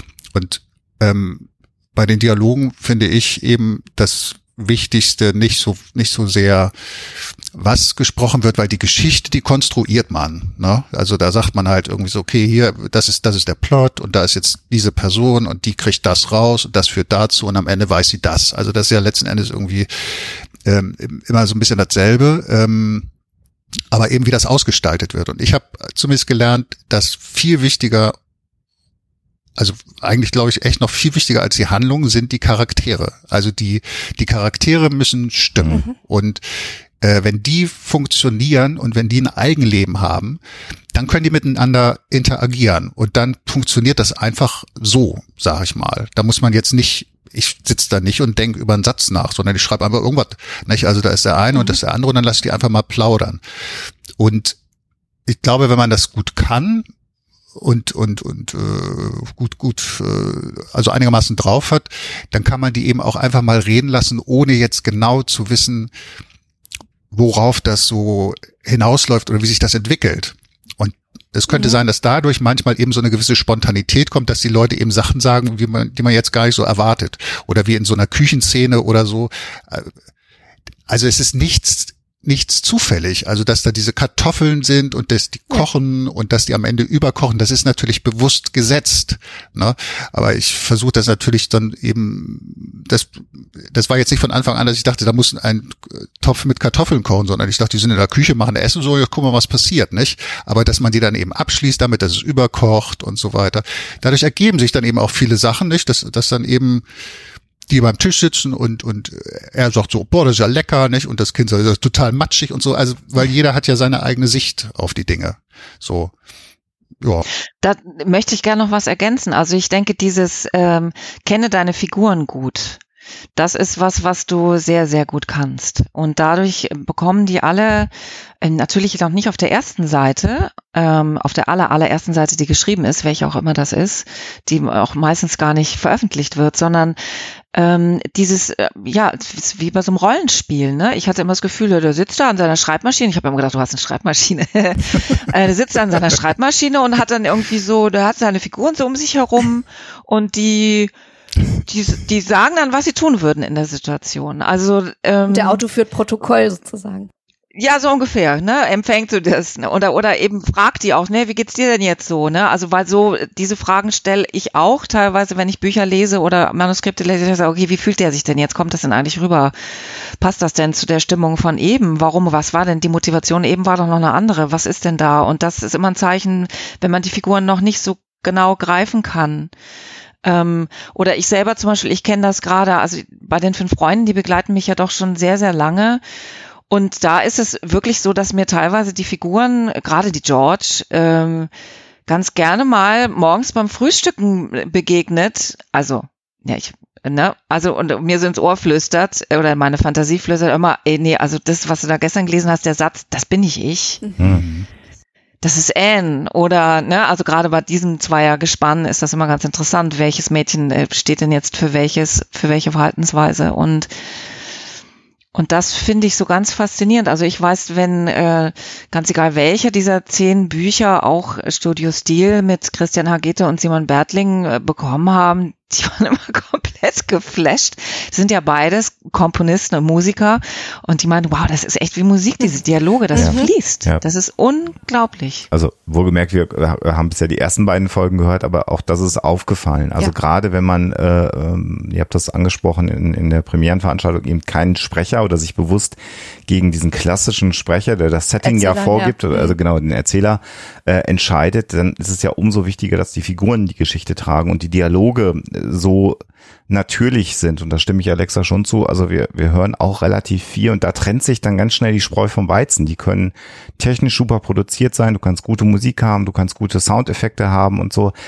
Wenn die Dialoge nicht, nicht, nicht, nicht leben und man das Gefühl hat, diese Figuren sind gerade nicht in der Situation, dann nimmt einen das ein Stück raus. Und das ist bei Hideaway bisher, zumindest bei den ersten beiden Folgen, ich habe nicht das Gefühl, dass sich das verändern wird. Äh, auch da kann ich euch dann ja demnächst auf dem Laufenden halten beim Hören. Aber mit dem Tagebuch. Äh, das ist äh, also so diese genau. diese diese Essensszenen, die ja immer wieder auch besprochen werden in, in, diesem, in diesem Setting von von Roberts mit seiner Schwester und den Kindern ähm, äh, man kann das sogar nachvollziehen. Also in dem Moment, wo man es hört, sitzt man dann plötzlich da mit am Tisch oder ist die Fliege an der Wand und das gelingt wirklich sehr, sehr gut. Also das Kompliment äh, unterstreichen wir gerne nochmal. Danke, danke. Also zu diesen Familienszenen, äh, ja genau, Christian, großes Kompliment. Und zu den Familienszenen möchte ich eigentlich dann doch jetzt auch nochmal was ergänzen. Also die, die Claire und die Mary, die beiden Töchter von, oder die, die Nichten von Roberts, das sind ja die Töchter von von äh, Christian Hagitte und Simon Bertling. Ne? Das ist natürlich auch äh, ganz toll, dass die auch diese familiäre, ähm, diese familiäre Stimmung da auch nochmal tatsächlich durch deren Familienerfahrung mit okay. begleitet werden. Ne? Ja. Also, und ich, also ja. die, die Claire kann super schmatzen, finde ich. Also ich kenne kaum ein Kind, was so klasse beim Schmatzen sprechen kann. Ja. Super. Also wenn ich noch was, noch mal was ergänzen kann, was ich vorhin auch noch schon mal dachte, das habe ich auch schon manchmal jetzt so ähm, äh, gehört in irgendwelchen Foren und so weiter. Ähm, also so ein so ein Hörspiel zu machen, ähm, ist unheimlich aufwendig und das ist wirklich von äh, von null bis hundert alles quasi selbst gemacht, nicht? Also mit selbst gekomponierter Musik und so weiter. Ich glaube, dass bei dieser bei dieser Vielzahl von Hörspielen, die man die es so gibt und die man so hört, ähm, macht man sich das manchmal vielleicht gar nicht äh, unbedingt so klar, äh, weil man eben auch vieles aus der ähm, äh, Konserve nehmen kann an Geräuschen und so weiter und so fort aber ähm, dass man das wirklich also so komplett aufbaut und dass der Text, die die Dialoge sind nur ein Stück, ja, also das Ganze lebt auch dadurch, äh, dass das eben ähm, toll gesprochen ist, dass die Sprecher das so richtig toll rüberbringen, dass aber auch die Atmosphäre erzeugt wird und diese Musik, also die Musik hatte ich ja vorhin auch schon mal gesagt, nicht? Ja, ja. Ähm, die hat mich umgehauen, als ich das gehört habe. Uh. Also das war echt so, ähm, ich habe es ja auch dann erst gehört, als die erste Folge dann so fertig war, im Rohschnitt sozusagen ähm, wo so einige Szenen, also gerade in Folge drei war so eine Szene, wo ich echt dachte, so, boah, das ist ja echt, das ist ja wie aus so einem Hitchcock-Film. Das ist ja mhm. richtig, richtig mhm. geil. Also das, ähm, das ist schon wirklich echt richtig aufwendig gemacht und jetzt nicht irgendwie so 0815, dass man sagt so, ey, komm, lass mal Kohle abzocken, indem wir schnell mal so ein Hörspiel rausziehen. Mhm. Ich meine, wir haben zwei Jahre daran gearbeitet. Mhm. Ja. Das wäre auch äh, quasi so eine der Abschlussfragen von uns gewesen, auch an, an dich nochmal gerichtet. Das ist ja schon, glaube ich, vom Produktionsniveau, so nehme ich es zumindest wahr und so, so klingt's. Und äh, wenn man euch sprechen hörte, das war bei Vidan ja schon ähnlich, ist das nochmal eine Schippe mehr, als man sonst in Hörspielproduktionen macht. Also wieder so dieser Blick, wir wollen im Prinzip wie Netflix, die sagen, wir drehen Serien wie Filme, wir machen jetzt Hörspielproduktionen auf einem anderen Niveau. Ähm, das ist ein Investment, was ihr da ja auch gemacht habt. Da wart ihr mit die ersten, die gesagt haben, wir legen das jetzt die Latte noch mal zwei Stufen höher. Ähm, so in der Betrachtung, äh, wie dann war jetzt, jetzt startet gerade Hideaway, die ersten Kritiken kommen ja rein, äh, ist ist der richtige Weg gewesen, oder? Äh, in, in, deiner Wahrnehmung auch, oder? Also es ist tatsächlich diese Denke von Anfang an gewesen, Netflix für die Ohren. Ähm, das ist äh, das sowohl das Storytelling ähm, als auch die Intensität der, der Inszenierung ähm, und auch eben die, die Länge und Tiefe der Geschichte. Ähm, ja, also ich, ich glaube, dass wir darüber ähm, auch viele begeistern können, die vielleicht bisher nur Hörbücher hören oder die eben wirklich Netflix gucken und die sagen, auch Mensch, da höre ich jetzt doch mal rein. Das wäre natürlich schön, ähm, wenn uns das gelingt, auch zusätzlich noch ähm, äh, Hörer auch für dieses Genre zu gewinnen oder zurückzugewinnen die mhm. als Kinder gehört haben und dann sagen, ach Mensch, als Erwachsener kann ich das auch nochmal kann ich das auch nochmal tun. Und ja, das war auch einfach jetzt für, für in dieser ganzen Mischungsphase, auch beim Studio, das war natürlich unglaublich intensiv, ne? Und dann auch ähm, dann äh, die, die ganzen Geräusche und so vieles davon ist ja auch handgemacht und also wirklich jede Folge hunderttausendmal durchlebt, mhm. bevor sie ins Presswerk gegangen ist. Und das muss man sich auch trauen, ne? Also die Intensität, mit der Studio Stil ähm, die beiden und das Team auch dazu an die Produktion geht. Also ich habe hab Simon Bertin kennengelernt damals bei Edgar Allan Poe. Das war eine Live-Lesung auf so einem Kölner Audio-Event. Ich weiß gar nicht, wie lange das her ist. Und wir haben mir damals uns angeguckt und habe gesagt, das ich glaube nicht, was ihr hier macht. Das glaube ich einfach nicht, was ihr hier macht. Das ist ja einfach mega, mega, mega klasse. Also das, das will ich auch. Sowas will ich auch. Mhm. Ähm, ja, also das ist ähm, und ich, also ich find's gut. Es lohnt sich. Also es ist, ähm, es ist ähm, ja, es ist ganz viel Liebe mit mhm. reingegangen was sein muss, wenn man so authentisch auch sein will und so überzeugend sein will. Wir, wir haben jetzt äh, auch im Vorfeld so äh, uns ein paar ähm, Menschen angehört, die so generell sprechen über das Hören von Hörspielen und das auch ins Verhältnis setzen zum äh, Anschauen von Netflix-Serien oder so. Äh, und ich habe da so ein bisschen rausgehört, dass ganz viele das auch als Mittel der Entschleunigung äh, nutzen, weil sie einfach das Gefühl haben, sie können sich dabei äh, besser entspannen und einfach auch ihre Fantasie einfach mal äh, mitlaufen lassen und dann eben das ergänzen, was man nicht sieht, sodass man dann eben dieses berühmte Kopfkino hat. Äh, habt ihr auch den Eindruck, dass das gerade jetzt äh, so in diesen Zeiten, die ja wahnsinnig komplex und äh, auch schwierig sind für viele, nochmal einen ganz anderen Anklang findet bei den Menschen, das Hörspiel an sich? Ja, auf jeden Fall. Also es ist, ähm, also was wir jetzt festgestellt haben, gerade ausgerechnet in den letzten Monaten, ist, dass dieses Zusammenhören äh, zu Hause einfach nochmal eine neue Fahrt aufgenommen hat äh, gerade auch im, im äh, Kinderserienbereich, das auch so mein Ziel zu sagen, lass uns immer Family Entertainment machen und nicht nur Kinderunterhaltung. Äh, dass ich liebe das, wenn die Leute mir erzählen, dass sie zusammen fünf Freunde hören oder auch ähm, Huibu oder so, das, das, äh, das ist großartig. Und es ist ähm, ja, man, wenn man jetzt so viel Zeit auch zu Hause verbringen muss oder eben nicht mehr mit den vielen Ablenkungen, die wir sonst so hatten vor diesem, vor dieser C-Phase in 2020, ähm, ist es natürlich auch schön, wenn die Leute mal wieder zurückfinden zu etwas mehr Ruhe und zu etwas mehr Genuss und nicht zugeballert. Und es muss nicht ähm, immer das mega effektvolle Bild sein mit tausend Schnitten pro Sekunde, sondern so geht Geschichten erzählen auch. Ja, das ist aber auch eine Sache, die hat sich auch ein bisschen entwickelt durch diese Netflix-Serien, finde ich auch. Ähm, ähm, weil da wirklich eben auch ganz andere Sachen erzählt werden, als ich. Ich komme ja ein bisschen, mhm. habe ja ein mhm. bisschen Drehbuch- und Fernseherfahrung gemacht und das äh, hätte man früher alles nicht machen dürfen. Nicht? Also alles das, was da gemacht wird, äh, hätte, hätte der Produzent gesagt, geht alles nicht. Ne? Guckt keiner. Ne? Und diese Sachen, dass man wirklich, was du sagst, Entschleunigung, also sich irgendwie auf die Charaktere fokussieren, Anti-Helden ins, in den Fokus nehmen, äh, mhm. äh, komplizierte Geschichten erzählen und so weiter, das kommt durch dieses ähm, Serien, mhm. äh, durch diese Serien von Netflix und so weiter. Die haben das auch so ein bisschen etabliert. Also die, die, ich glaube, die, die Produzentenseite wäre von sich aus nicht darauf gekommen, sondern eher wirklich so im Gegenteil, irgendwie so äh, Alarm für Cobra 11 oder sowas, nicht? Also baller, baller, baller und schnell, schnell, schnell. Das gibt's ja auch, kommt auch gut an, aber wie gesagt, es gibt auf jeden Fall auch einen Markt für die andere Seite.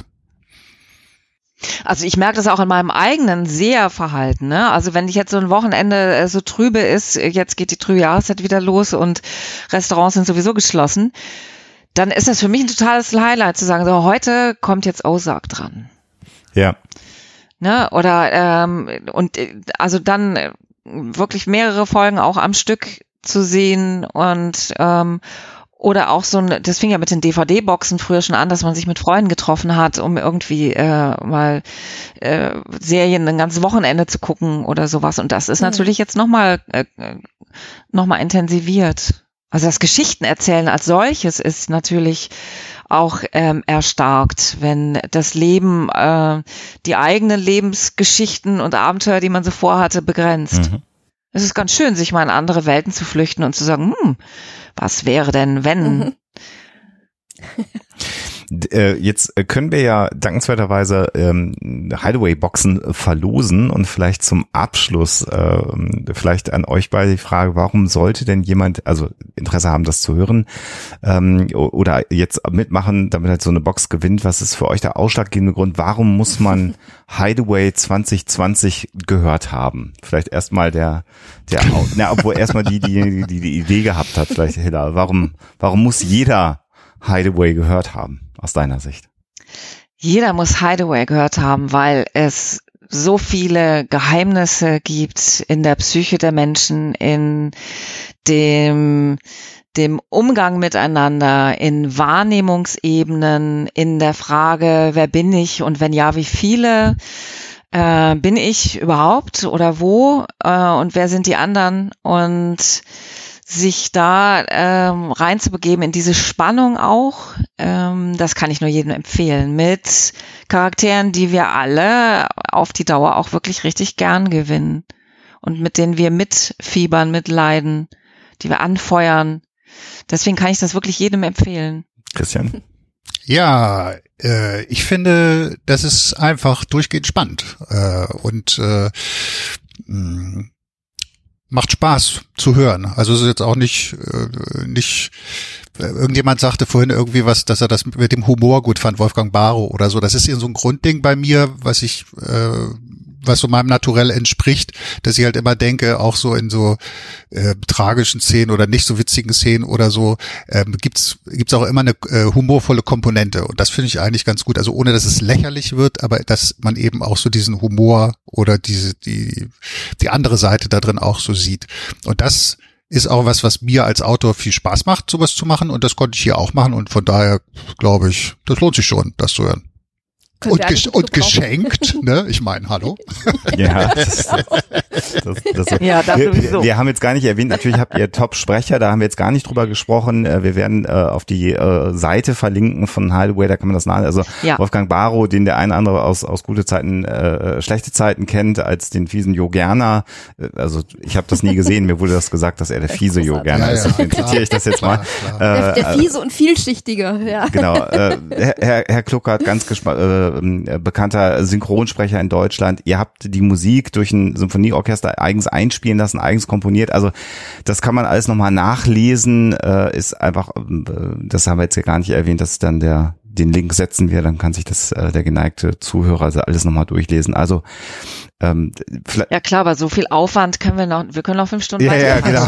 Und morgen, morgen auch nochmal. Also Genau. es ist, äh, pff, Wie, wie geht's denn, äh, Hilla, abschließend weiter? Also wir, wir sind ja große Freunde des Hörspiels. Äh, vielleicht einer auch der Gründe, warum wir auch seit über zehn Jahren in irgendwelche Mikros reinquatschen, weil wir das ein bisschen nachspielen wollen, natürlich mit, mit, mit anderen Hintergrund. Aber ähm, diese, diese Erwachsenenschiene äh, über eine eventuelle Hideaway-Fortsetzung wie dann zwei, äh, spoiler ich nicht, weil Raimon ja schon ganz fleißig ist dabei, Bilder von den Aufnahmen äh, immer zu zeigen in den sozialen Netzwerken, dass es Ja. da weitergeht.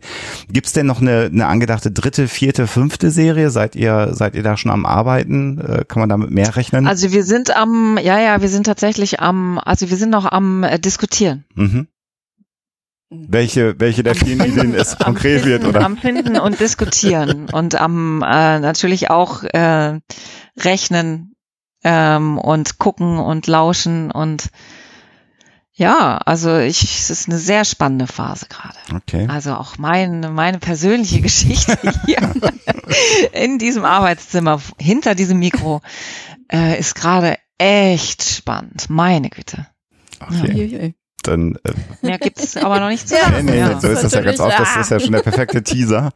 ähm, und vielleicht haben wir dann ja auch nicht das letzte Mal gesprochen, sondern können demnächst nochmal über ein weiteres neues Projekt äh, sprechen. Und euch alles Gute, Ja. bleibt gesund, kann man in dieser Ja. Zeit wünschen. Und äh, Ja. Danke wir sind auch. jetzt sehr, auch, sehr ja. gespannt auf die auf die nächsten Episoden äh, von Highway und meine persönliche Hypothese, die ich gerade so habe als Psychologe, ob die dann Ja, stimmt wir oder nicht. hören.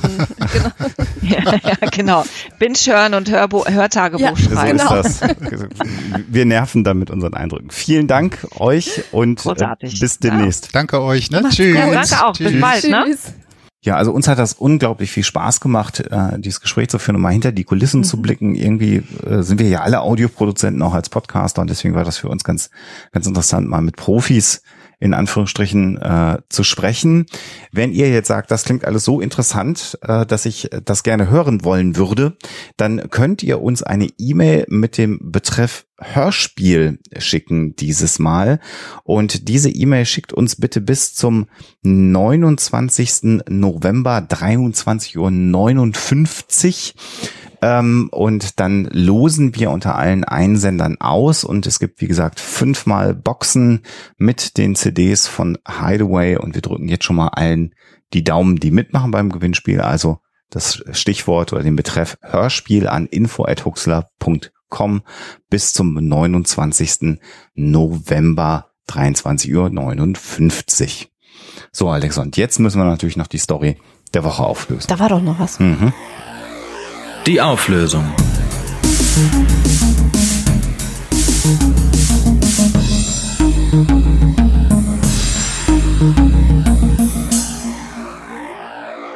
Ein Jamais-vu-Erlebnis, also das Gegenteil von einem Déjà-vu, ähm, ein Erlebnis, wo man eine vertraute, eine vertraute Umgebung nicht mehr erkennt für einen Moment, gibt es tatsächlich und zwar auch unter genau dieser Bezeichnung.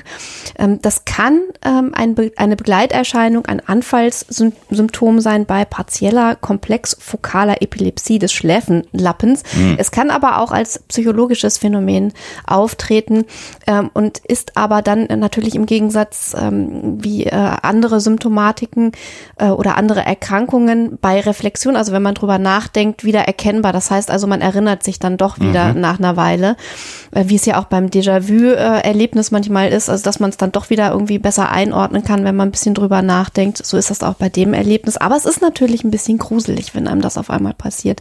Also das kann äh, auftreten auch bei gesunden Menschen, zum Beispiel bei Erschöpfungszuständen mhm. oder so für, für einen Moment. Also schon auch eher unter äh, Belastung und nicht einfach so aus heiterem Himmel. Aber ja, ein, ein interessantes äh, Phänomen. Ich bin ganz froh, dass mir das bisher noch nicht passiert ist. Mhm, ja, äh, unterstreicht, habe ich auch noch nicht gehabt. Spannend. Mhm. Ja, damit sind wir am Ende der 264. Episode. Ähm, äh, wir, uns bleibt natürlich wie immer uns zu bedanken. Äh, auf Instagram haben wir gepostet, wir haben neue Halterungen für unsere Headsets jetzt auch noch angeschafft. Also das Studio äh, wird immer weiter aufgebaut. Ihr unterstützt uns da einfach äh, so großartig.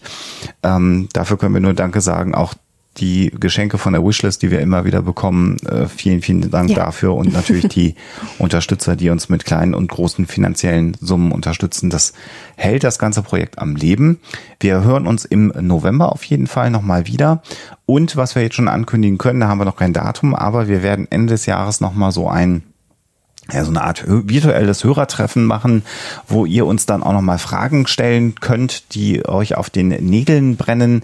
Das Ganze werden wir dann über Twitch machen. Äh, das heißt, dann nutzen wir mal die Infrastruktur von Tommy Krabweis und dann gibt es einen Hoaxilla, fragt uns, was ihr möchtet und dann gucken wir in den Chat rein und ihr könnt uns Fragen stellen und dann können wir so ein bisschen gemeinsam äh, das Jahr Revue passieren lassen und wenn ihr Fragen äh, nochmal an uns habt, dann beantworten wir die gerne. Genauer Termin kommt noch. Wir wollen aber noch darauf hinweisen. Und weil es gelegentlich jetzt angefragt wurde, ja, die Ferngespräche kommen auch alle. Ähm, das ist einfach ein Zeitfaktor. Ja. ja. das muss ja auch alles dann nochmal produziert und fertig gemacht werden. Aber ähm, wir geloben Besserung, dass jetzt mal in schneller Folge demnächst die äh, noch äh, nicht veröffentlichten Ferngespräche als Podcast bei uns in der Sendung vorkommen. Dann hauen wir euch irgendwann die, die noch ausstehen, einfach um die Ohren. Genau. So, hintereinander weg. So machen wir das. äh, genau. Und da, damit sind wir am Ende. Wir hören uns im November nochmal ähm, und dann, wie gesagt, zwei Folgen im Dezember und Nebenbei gibt's ja das neue Format den, den Pärchenabend, den wir mit Tommy gemacht haben. Das gibt's allerdings nur auf Twitch und äh, in der kommenden Woche das erste Mal das Format, äh, wie Tommy es genannt hat, alle bekloppt, wo ich mit Sophia, äh, Tommys Ehefrau, die auch Diplompsychologin ist, etwas über Psychologie spreche und auch Fragen zum Thema Psychologie aus dem Chat beantworten werden. Das ist dann auch auf Twitch. Da gucken wir mal, ob euch das Spaß macht, ob uns das Spaß macht. Das probieren wir einfach mal aus. So. Genau bleibt gesund äh, und vor allen Dingen immer schön skeptisch bleiben. Tschüss. Tschüss. Der Huxella Podcast ist kostenfrei und wird das auch immer bleiben. Damit das gelingt, könnt ihr uns bei der Produktion unterstützen, so wie das schon viele, viele andere tun. Vielen Dank dafür. Das geht ganz einfach durch einen kleinen Dauerauftrag auf unser Geschäftskonto oder zum Beispiel über PayPal. Wie das genau funktioniert, findet ihr auf unserer Homepage unter dem Punkt Unterstützen.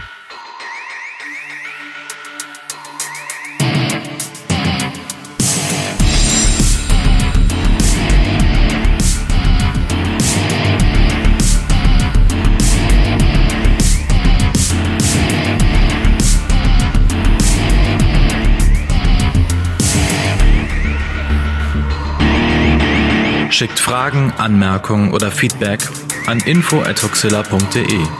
Und wenn ihr mögt, dann bewertet uns doch bei iTunes oder einer der anderen Podcast-Seiten, die uns führen.